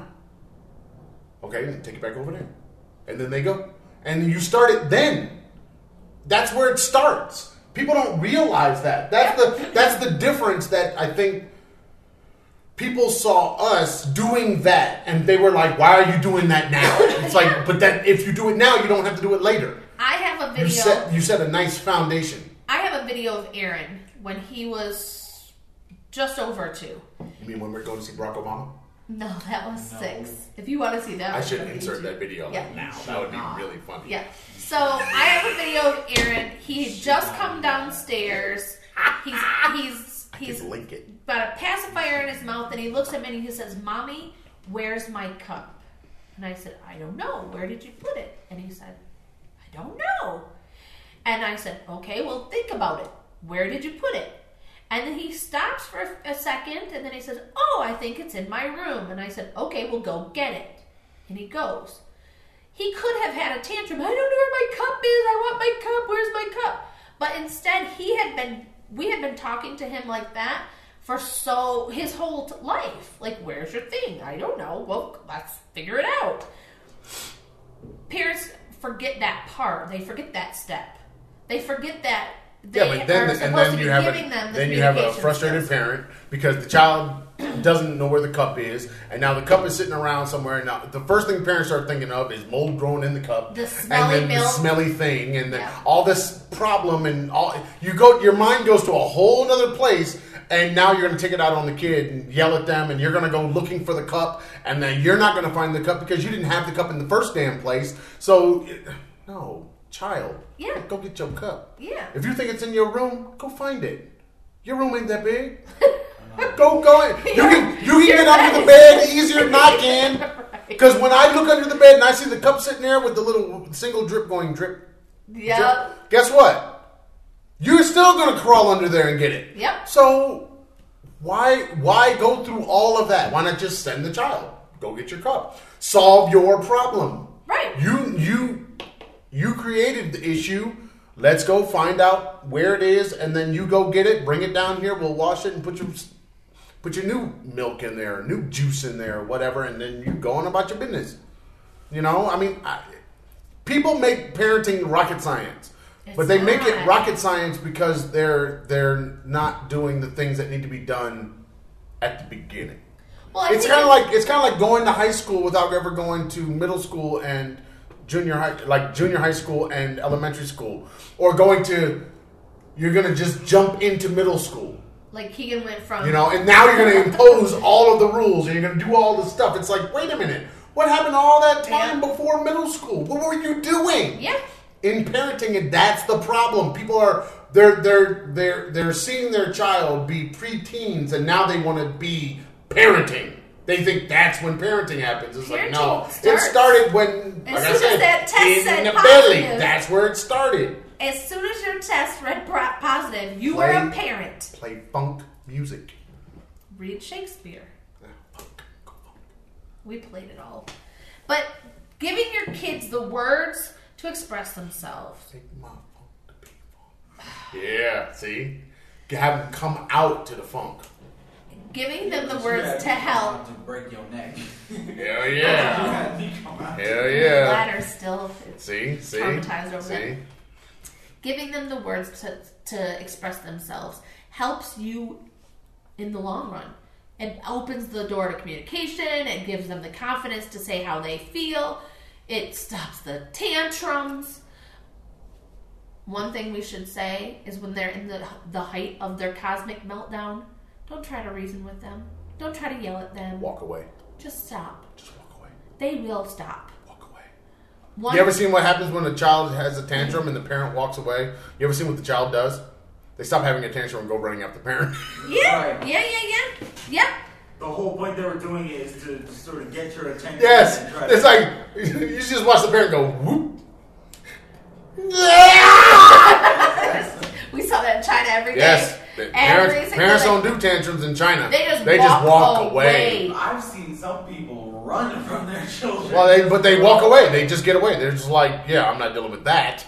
So I'm going that way. Now, I'm not saying that Chinese people deal with anything well, but they do walk away. Parents will walk away from their kids, which is hilarious to me because it's like they don't realize that their kids could be abducted, but you know, they don't care. They just turn and start walking, and that kid is behind them going, nah, nah, nah, nah, and they're just walking. They're not even hearing them no more. There was a child laying on the pavement, like on the sidewalk, throwing a fit, and the mom was inside the building behind the locked doors just watching. The child couldn't see her. She was watching the child, and this child is flipping out and rolling all over the place, and I just looked at her and was like, all right, and I just kept on going. And as soon as the kids saw me, they started with more vigor, but whatever, do your thing. Mom walked away. Screaming and yelling at a child only fuels the tantrum to go longer. They can't hear you. Their brains aren't even functioning at this point. See, that's why you have to prevent the tantrum through all the other means. You prevent the tantrum from ever happening, but if it happens, let them have the tantrum. Yeah, it's like a crying baby. You're not going to get a crying baby to stop until the crying baby wants to stop, or until their needs are met. Right, whatever that need is. Yeah. So basically, if they're just sitting there crying and nothing's wrong with them, they've been fed, they don't have the dirty diaper. I mean, think about this in a toddler now. Think about this in an older child. All the needs are met and they're flipping out. Oh, you can walk away. Yep. What else you gonna do? They just need a moment. Run the course, man. And it's okay for until you start breaking my shit. Then it's on and popping. It's okay for the mom to take a moment. Then I throw this shit hot ass coffee against your head. It's okay for the parents to take a moment too, because there were days when Keegan would have her meltdown over something as silly as her piano practice. She wanted to take piano, but she didn't want to practice piano.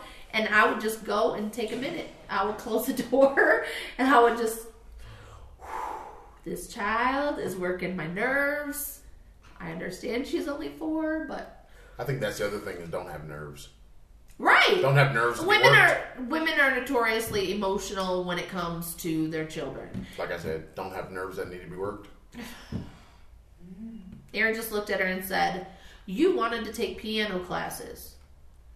Your mother takes you to piano classes. The teacher said you need to practice. Why are you doing all this? You know what you need to do." And she just stopped. What else was she going to do? But I said the same thing to her. You asked for this. You were told you need to do this. Now do it. And flip out. I don't want to do it. Blah, blah, blah, blah. Stop fucking going there. I know. And she didn't want to stop. Well, if you don't want to practice, then you ain't got no reason to go. See, simple solutions. Just you had to use that child logic against them, man. Like, just to wake up. 2 had been taking piano lessons for a year and a half, 2 years, and we came home from school one day, and I said, "Okay, get ready for piano," and he's like, "I don't want to go anymore." I'm sorry, what? We've been going for so long, and he said, "Listen, I have to go to school. And then I come home, and I have to rush through my snack, and I really want to take a nap, but I can't take a nap because I have to go to piano, and they won't let me move up in piano because I'm too young, so I don't want to go anymore." It's too much stress. He was 5. I was like, all right. Also, wasn't I doing the plays and stuff? Not yet. Oh, but I said, okay, that's what you want. He was like, really? I was like, yeah. Okay. This will be your last class. You can go tell him. So he went and told the teacher that this was his last class and this is why. And the teacher said, okay. Now, I could have been that mom to make him go, continue on with the piano classes, but then I would have been having a tantrum every freaking day because he didn't want to go. Okay, he was tired. So now, he was hungry. Now you're going to get into something very different. Respecting their choices? No. Making choices that are good for a child, that you know are good for a child, and the child doesn't want to do it. Because what you did... What you just said was, I could have done this, but that would have been the better thing for the child's development in, say, playing an instrument. Yep. But you chose not to have the confrontation. And many parents, especially today, that's not an option. They need to go. You don't, like we deal with kids all the time because we're outside of the United States and... No, you have to go to English class, or you have to go to math class, or you have. There is no. You have to go to practice. You have to go do these things, and you don't have a choice in the matter. You signed up. You're gonna go, and next year when this comes to the end, you'll be going back, and you'll be doing this, and then at the end of it, you now know a whole language that. Your peers don't know very well because they only got what was provided at school or whatever. That thing of forcing children to do shit that they don't want to do.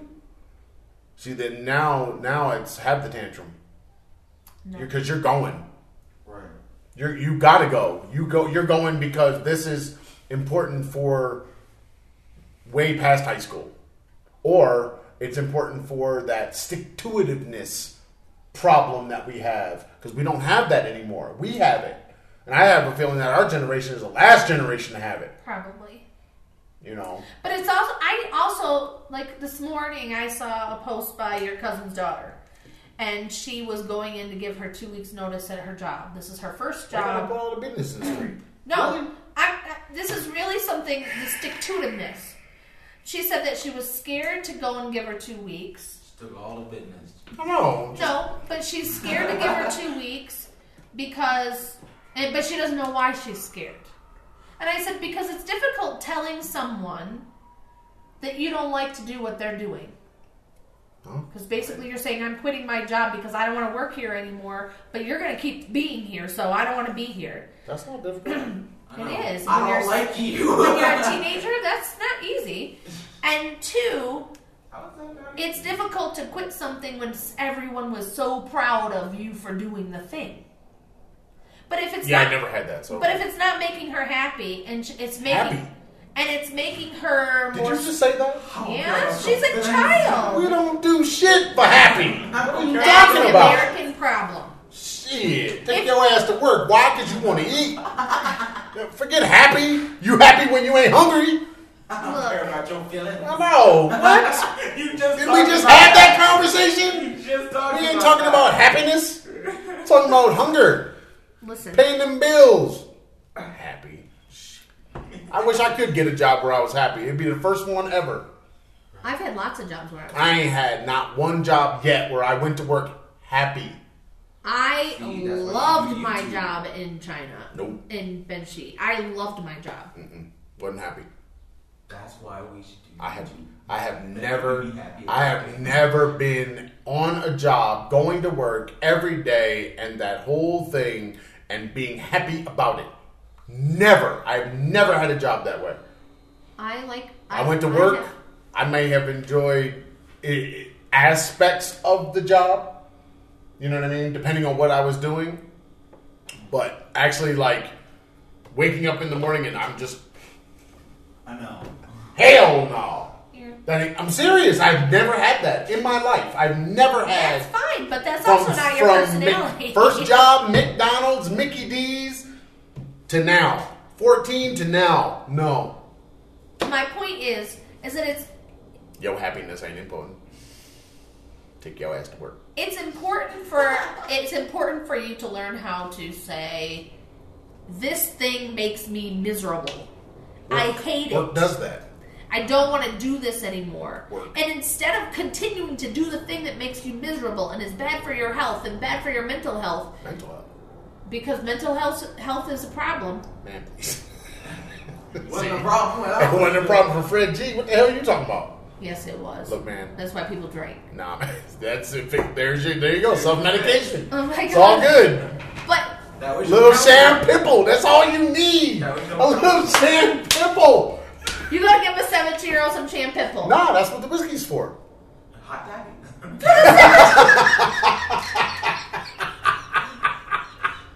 That's what the Jim Beam is sitting in the back of the cupboard for. Teaching a child to stand up for themselves, to make better choices for themselves, and to care for their health is not something we were taught. No. We were taught to shut the fuck up and go to work. Hell yeah. That's exactly what I'm saying. If you don't like it, too bad. You're not going to like it. It's work. That was the same rationale of going to high school. Really? Yes. Shut your ass up and take your ass to school. I loved going to high school. Okay, you're just sick then. Because, I mean, for the most part, it was, you had to get up early. Okay, for people like me, you had to get up early. You had to catch a bus. That bus might take 20 to 50 minutes to get to school, depending on weather conditions and all the other traffic and all that stuff. 20 to 50 minutes to get to school every day. Okay? But we're in the city. Okay. All right. Now you get your ass to school. Why is it that you're doing all of this? To get an education. Right. There was no fun, no enjoyment, no nothing. That was never the calculus when it came to school. And that crossed over into work. You know, you went to school for a reason. Why? You went to school for achieving certain goals so that you could then go to take your ass to work. Yeah. And a lot of us were working while in high school. Yes, we were. So where's the fun times, happy times? I mean, even sports weren't necessarily fun. No. They were like jobs. Running 2 miles a day. Yeah, it was you were working hard so that you could perform well, but you were still... The world that you were living in was a get-her-done kind of world. Yeah. You know?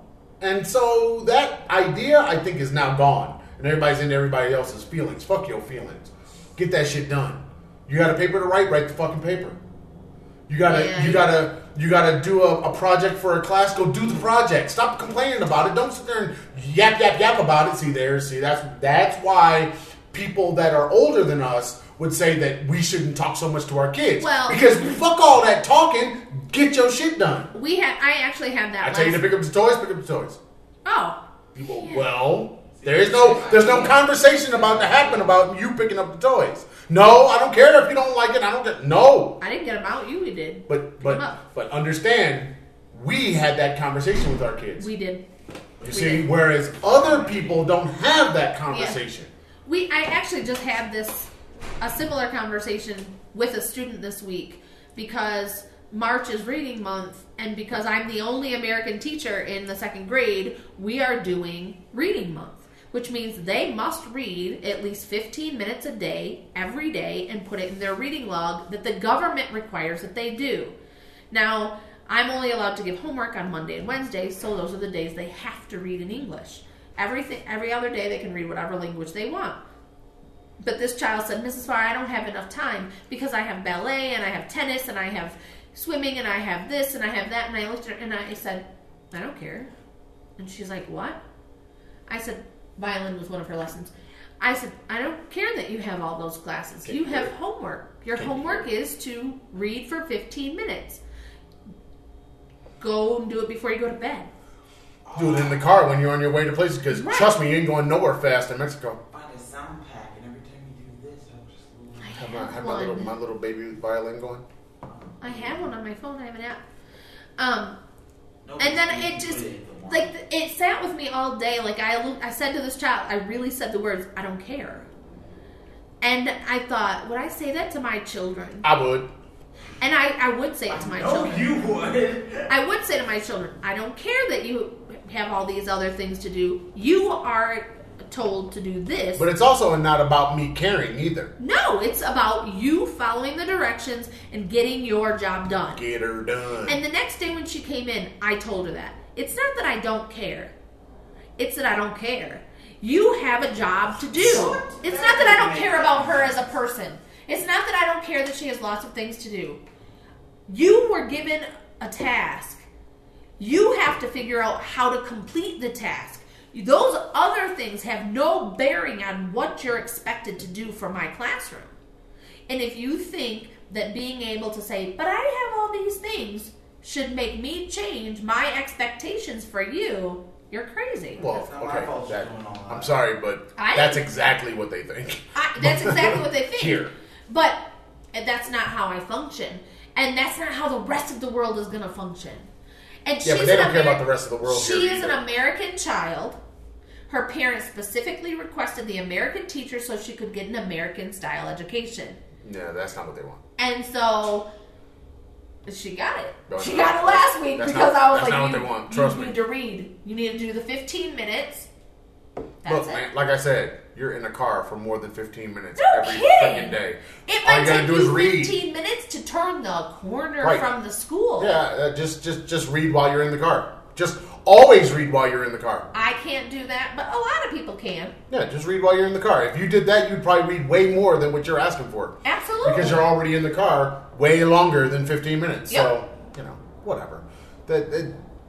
Find a way to get it done. Get her done. Yep. That's all we're saying is get it done. Yep. Doesn't matter to me how you do it or when you do it. Oh God, you're changing pages again? Wait a minute. What the?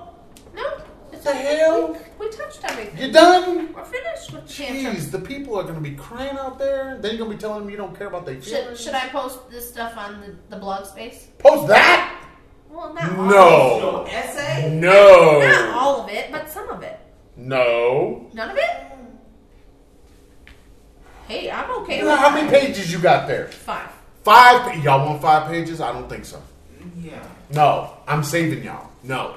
Why don't you, take this, put it somewhere, and link it or something, and people that want to see it can... Put it on.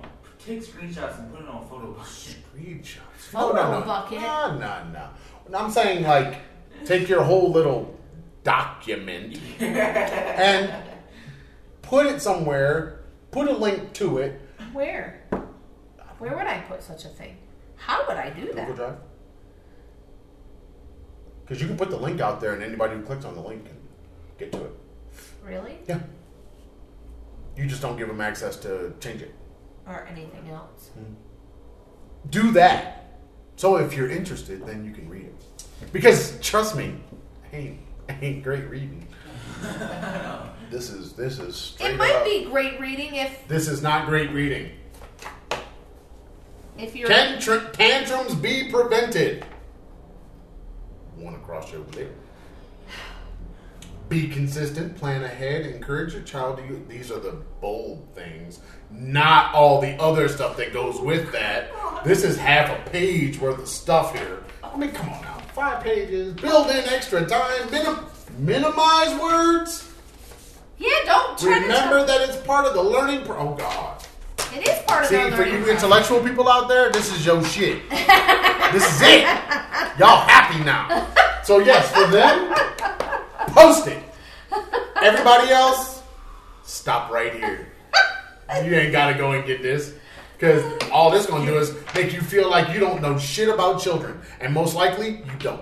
Skip to this timestamp. Hey... Parenting is not rocket science. You got to learn your kids, but there are certain things that you can do that help minimize your own frustration. Because just like dealing with any other animal on this planet, your kids can feel when you're frustrated. And they will either step on that frustration or they will try to make it better. Yep. And they will probably fail in both things at the same time, thus making you more frustrated. Yep. Okay? So... Build a foundation from the beginning. Don't try to build your Beat foundation. Them early. Shut your table. It's like the whole Dumbo thing, man. You take the big freaking shackle and you put it on the baby elephant. and you put that big giant stake in the ground with the big giant chain on the baby elephant. So what happens when the elephant gets old? All you gotta do is put the shackle on them. You ain't gotta put a. You don't have to put the chain on nothing. And guess what? The elephant stays right there. You don't even need the shackle. You just need a rope. Nah, they kind of do a. Sometimes they do a thing. They just put it on them and it just sits there. And sometimes they're made out of plastic. Don't try to control your child like they try to control animals. Why? It's not a good idea. It works in Thailand. To control the children? No, to control the elephants. Until that elephant gets pissed off and knocks you over. And goes running down the street. Sits on your car. That's so funny. I saw a video this week where this elephant walked up. These people were eating outside. They were at an outside cafe. This elephant's just sitting there looking at them. And the whole time I'm thinking, dude, do not turn around. Because the guy is very still and just looking straight ahead. And then he turns and he looks at this male elephant in the face. And the elephant was like, for real? And just walks up and smacks the shit out of him, knocked him clean across the space, knocked the other guy who was sitting next to him. And I was like, why would you look at him in the face? Why would you be watching these videos? Come on now. It was in the newsfeed. Oh, God. When animals attack. I know. Just because it's in your newsfeed doesn't mean you got to watch it. Sometimes I watch them because I want to know what happens. See? Because I'm nosy. I'm curious. No, I'm telling you, man. We got so much bullshit in our news feeds these days. Oh, my gosh, yes. All right. Well, all I can say is do a better job of raising your kids than Joe Jackson. Oh, damn. That's right. I went there. Why, though? That's not cool. Because we're leaving Neverland. That just, no. There are so many, like, people coming out saying, this just is not even... Like y'all don't know. Y'all wasn't there. The nanny who worked for him for 12 years did. Y'all weren't there. And she said... She said what? This is not... What else she gonna say? She was... Even if it was real. Look, that family still has a certain amount of power and a certain amount of money. What you gonna say? You coming out against Michael? Even his family walked away from him for a time. Don't act like they were all behind him. Because they weren't. They weren't behind him for quite a while. Let's talk about this thing. They weren't behind him until he died. And then they were all behind him. Yeah. That's some bullshit. I'm telling you, some shit happened in Neverland. So have you seen any of this nonsense on Facebook? Don't get me started talking about R. Kelly. Listen, this is about R. Kelly. Because you have but it's back in there. Yeah, it's all happening right now. Aaron, you have been saying this stuff since the whole new R. Kelly drama. I don't say anything. About... Don't y'all quote me.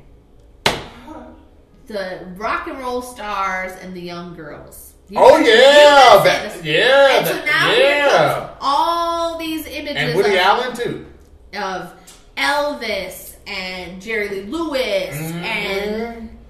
One of my frat brothers posted a thing showing all they white asses and then said, where's their documentary? Right, and there's, Jerry Lee Lewis's cousin was 13 when they got married, and Elvis's Priscilla was 14 when they got married. He was 20-something, right? I don't know. It's shaking hip ass. 14. So, this morning I saw a black woman said... Just because all these white men have been doing this for so long doesn't mean we should accept it from the black men. No, I agree. That's not a precedent you want to follow. No. And someone came back and said, I think you're totally missing the point. The point is, this isn't new, but this man is being persecuted, but where's the persecution for all these other men? But they kind of did have it, though. Back in the day, they did have these things, and these stories did come out, but they were all kind of... pushed under the rug. Right, but they did have them. But they had no jail time. But at the time, it was not... if you were like Woody Allen... He's a pedophile. I know, but Woody Allen has never had... But he did have... I think he did have at least one court case, I believe. But he did have the public scrutiny in the news. But he still does. He still had all that stuff. So it didn't really go anywhere for him. It's just everybody kind of just looked at it like, you sick bastard. And then they just push it away because that was the time. At the time, you could push it away. See, now, today, you can't really push it away. Right. Back when R. Kelly was first in court, you could push it away. Yeah. You see, but now today you can't do that. And they're trying to say, the Me Too movement made it so that R. Kelly couldn't make money. Man, fuck y'all. That's just not true. You know, he stopped paying child support. He hadn't been paying child support back in the day. It had nothing to do with Me Too. Me Too is a new thing. Yep. But he wasn't paying child support way back then. So it's like, that's not even... I think he stopped, paying child support when his wife left. As soon as she ran away, he stopped paying child support. Did he ever pay child support? I don't think he did. I don't think it was ever either he didn't do it fully, like he was in arrears in some way, shape, or form. Because she was talking about that in the documentary. So this wasn't like all of a sudden he stopped paying. I mean, it was like, I think it predated the Me Too movement is what I'm saying. But still, who cares? You know? R. Kelly's parents failed the shit out of their kids. Yep. Because I think at least two of the boys were molested by their own family. Yep. Okay? And R. Kelly's one of them. And his other brother was definitely one of them because he says that. Yep. The other brother, I don't know. And the sister, not in the documentary, don't know what happened to her, if anything happened to her. But I know the two because they tell you specifically they were molested. Yeah. And they were the youngest boys. They were the youngest of that family. What happened to Michael Youngass? See? Ain't nobody talking about that shit. Ain't talking about Joe.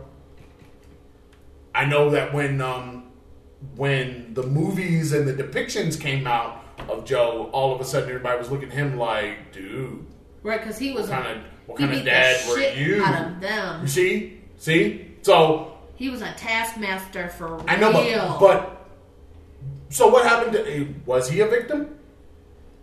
He always talked about not having a childhood. He did.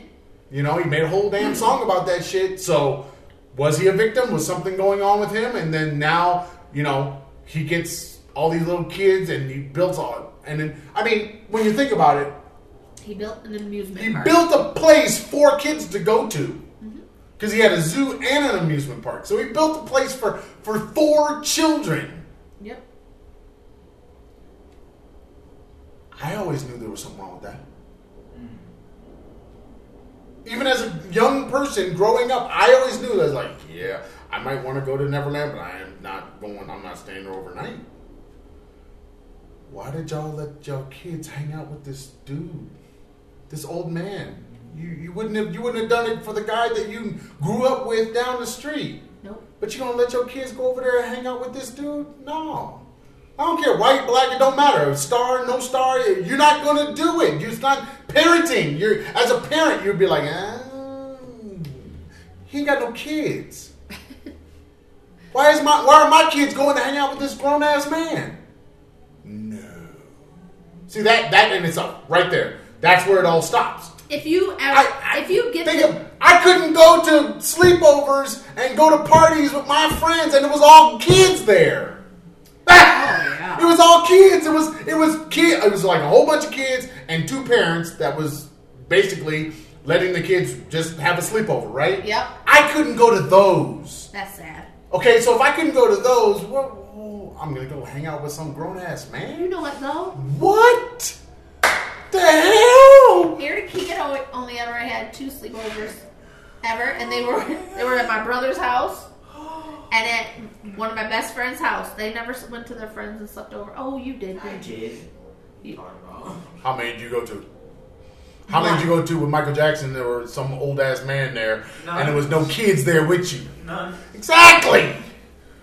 This is where parenting. This is the whole problem of the parenting problem. This is the punk ass parents problem. Because I'm sorry, I have no reason to send a child to go hang out with adults. No. You see, therein lies the issue. Especially if the adult is not related in any way, shape, or form. But even if they are related, well, I'm not going to send my kids to go hang out with an adult. Oh, I used to go and stay the night with my aunt and uncle all the time. Karen, you spent a whole podcast talking about being abused. But I wasn't abused by them. But you spent a whole podcast talking about being abused. Yeah. Okay, so... But they've never... That's not my point. My point is, as a parent, shouldn't really be sending your child to go hang out with an adult. Like, I'm going to send you over there. You're going to hang. Now, like I told you, maybe you need to go there because after school or before school, you need to be there. Right. I need you to be safe. Exactly. But see, that's a totally different thing. And usually that's family. You're not going to be, no, you ain't going, no, you cannot go play at Michael Jackson's house. Hells no. No. No way, no. Mm-mm. You going to hang out, no. Mm-mm. Now, if you want to go to Janet's, we can go to Janet's. You're going to hang out with them. But I'm going to be there. I know. I remember Keegan's 6th birthday party, and she had a house full of girls. And it was very interesting to me that the moms who brought kids just dropped them off and left. But the dad who came with the child, he hung out the whole time. He stayed there. Like he's supposed to. And I thought, something happened to that guy. Because why would he stay? I wouldn't think that. I would think that he wants to keep an eye on his daughter. Yeah, and I'm okay with it. You want to come hang out? I wouldn't have assumed that something happened to him. I would think that maybe he knows other women that things have happened to. And he wanted to protect his daughter. Yeah. And I respect that.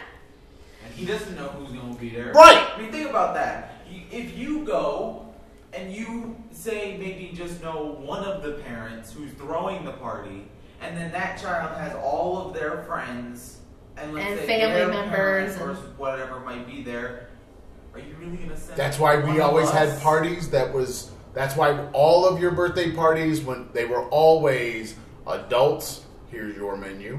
And children, here's your menu. That's right. We always did it. That's why we always did that. It was like, no, you don't have to drop them off and go. You can stay. Stay here, and let's get that drink on. Yep. Let's get our party. It's a party, right? And see, that was this is a whole parenting thing.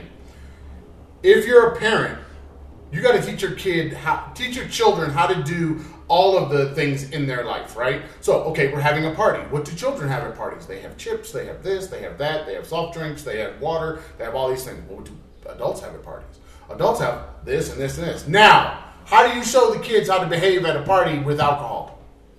Right. Behave well at a party with alcohol. Yep. So, from our point of view, it was like, sure.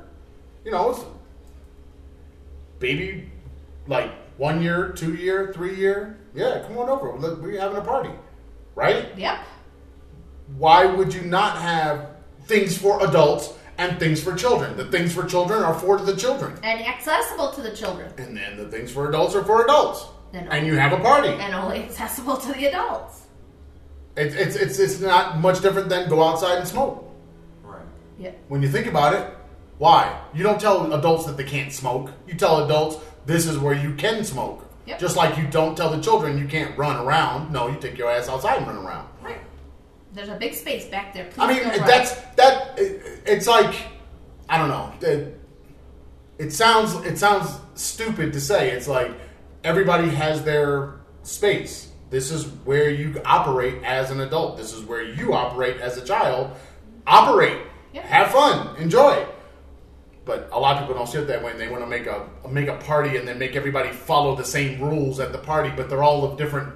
Man, please, you don't do that. That doesn't even make sense. It doesn't make sense for adults, right? And you're not having a party. That usually happens with a constant need for control. Yeah, I don't have that organized gathering. It's not a party then. Let's get your party on. All right, just don't go to Michael Jackson's house. That's all I have. That's all you got? Yeah. Sharpies are happy. Great for dark surfaces. All right. They're going to be used for my Hogwarts thing. Zip paper. You done? I'm finished. That's all you got? I got it. You sure? I'm done. All right. You want to find the Traveling Fars at the YouTube, the Facebook, the Pinterest, the iTunes, or the Spotify, and possibly the Google Podcasts, which is not on the paper. We are the Traveling Fars. If you like the Twitter or the Instagram, Traveling Fars.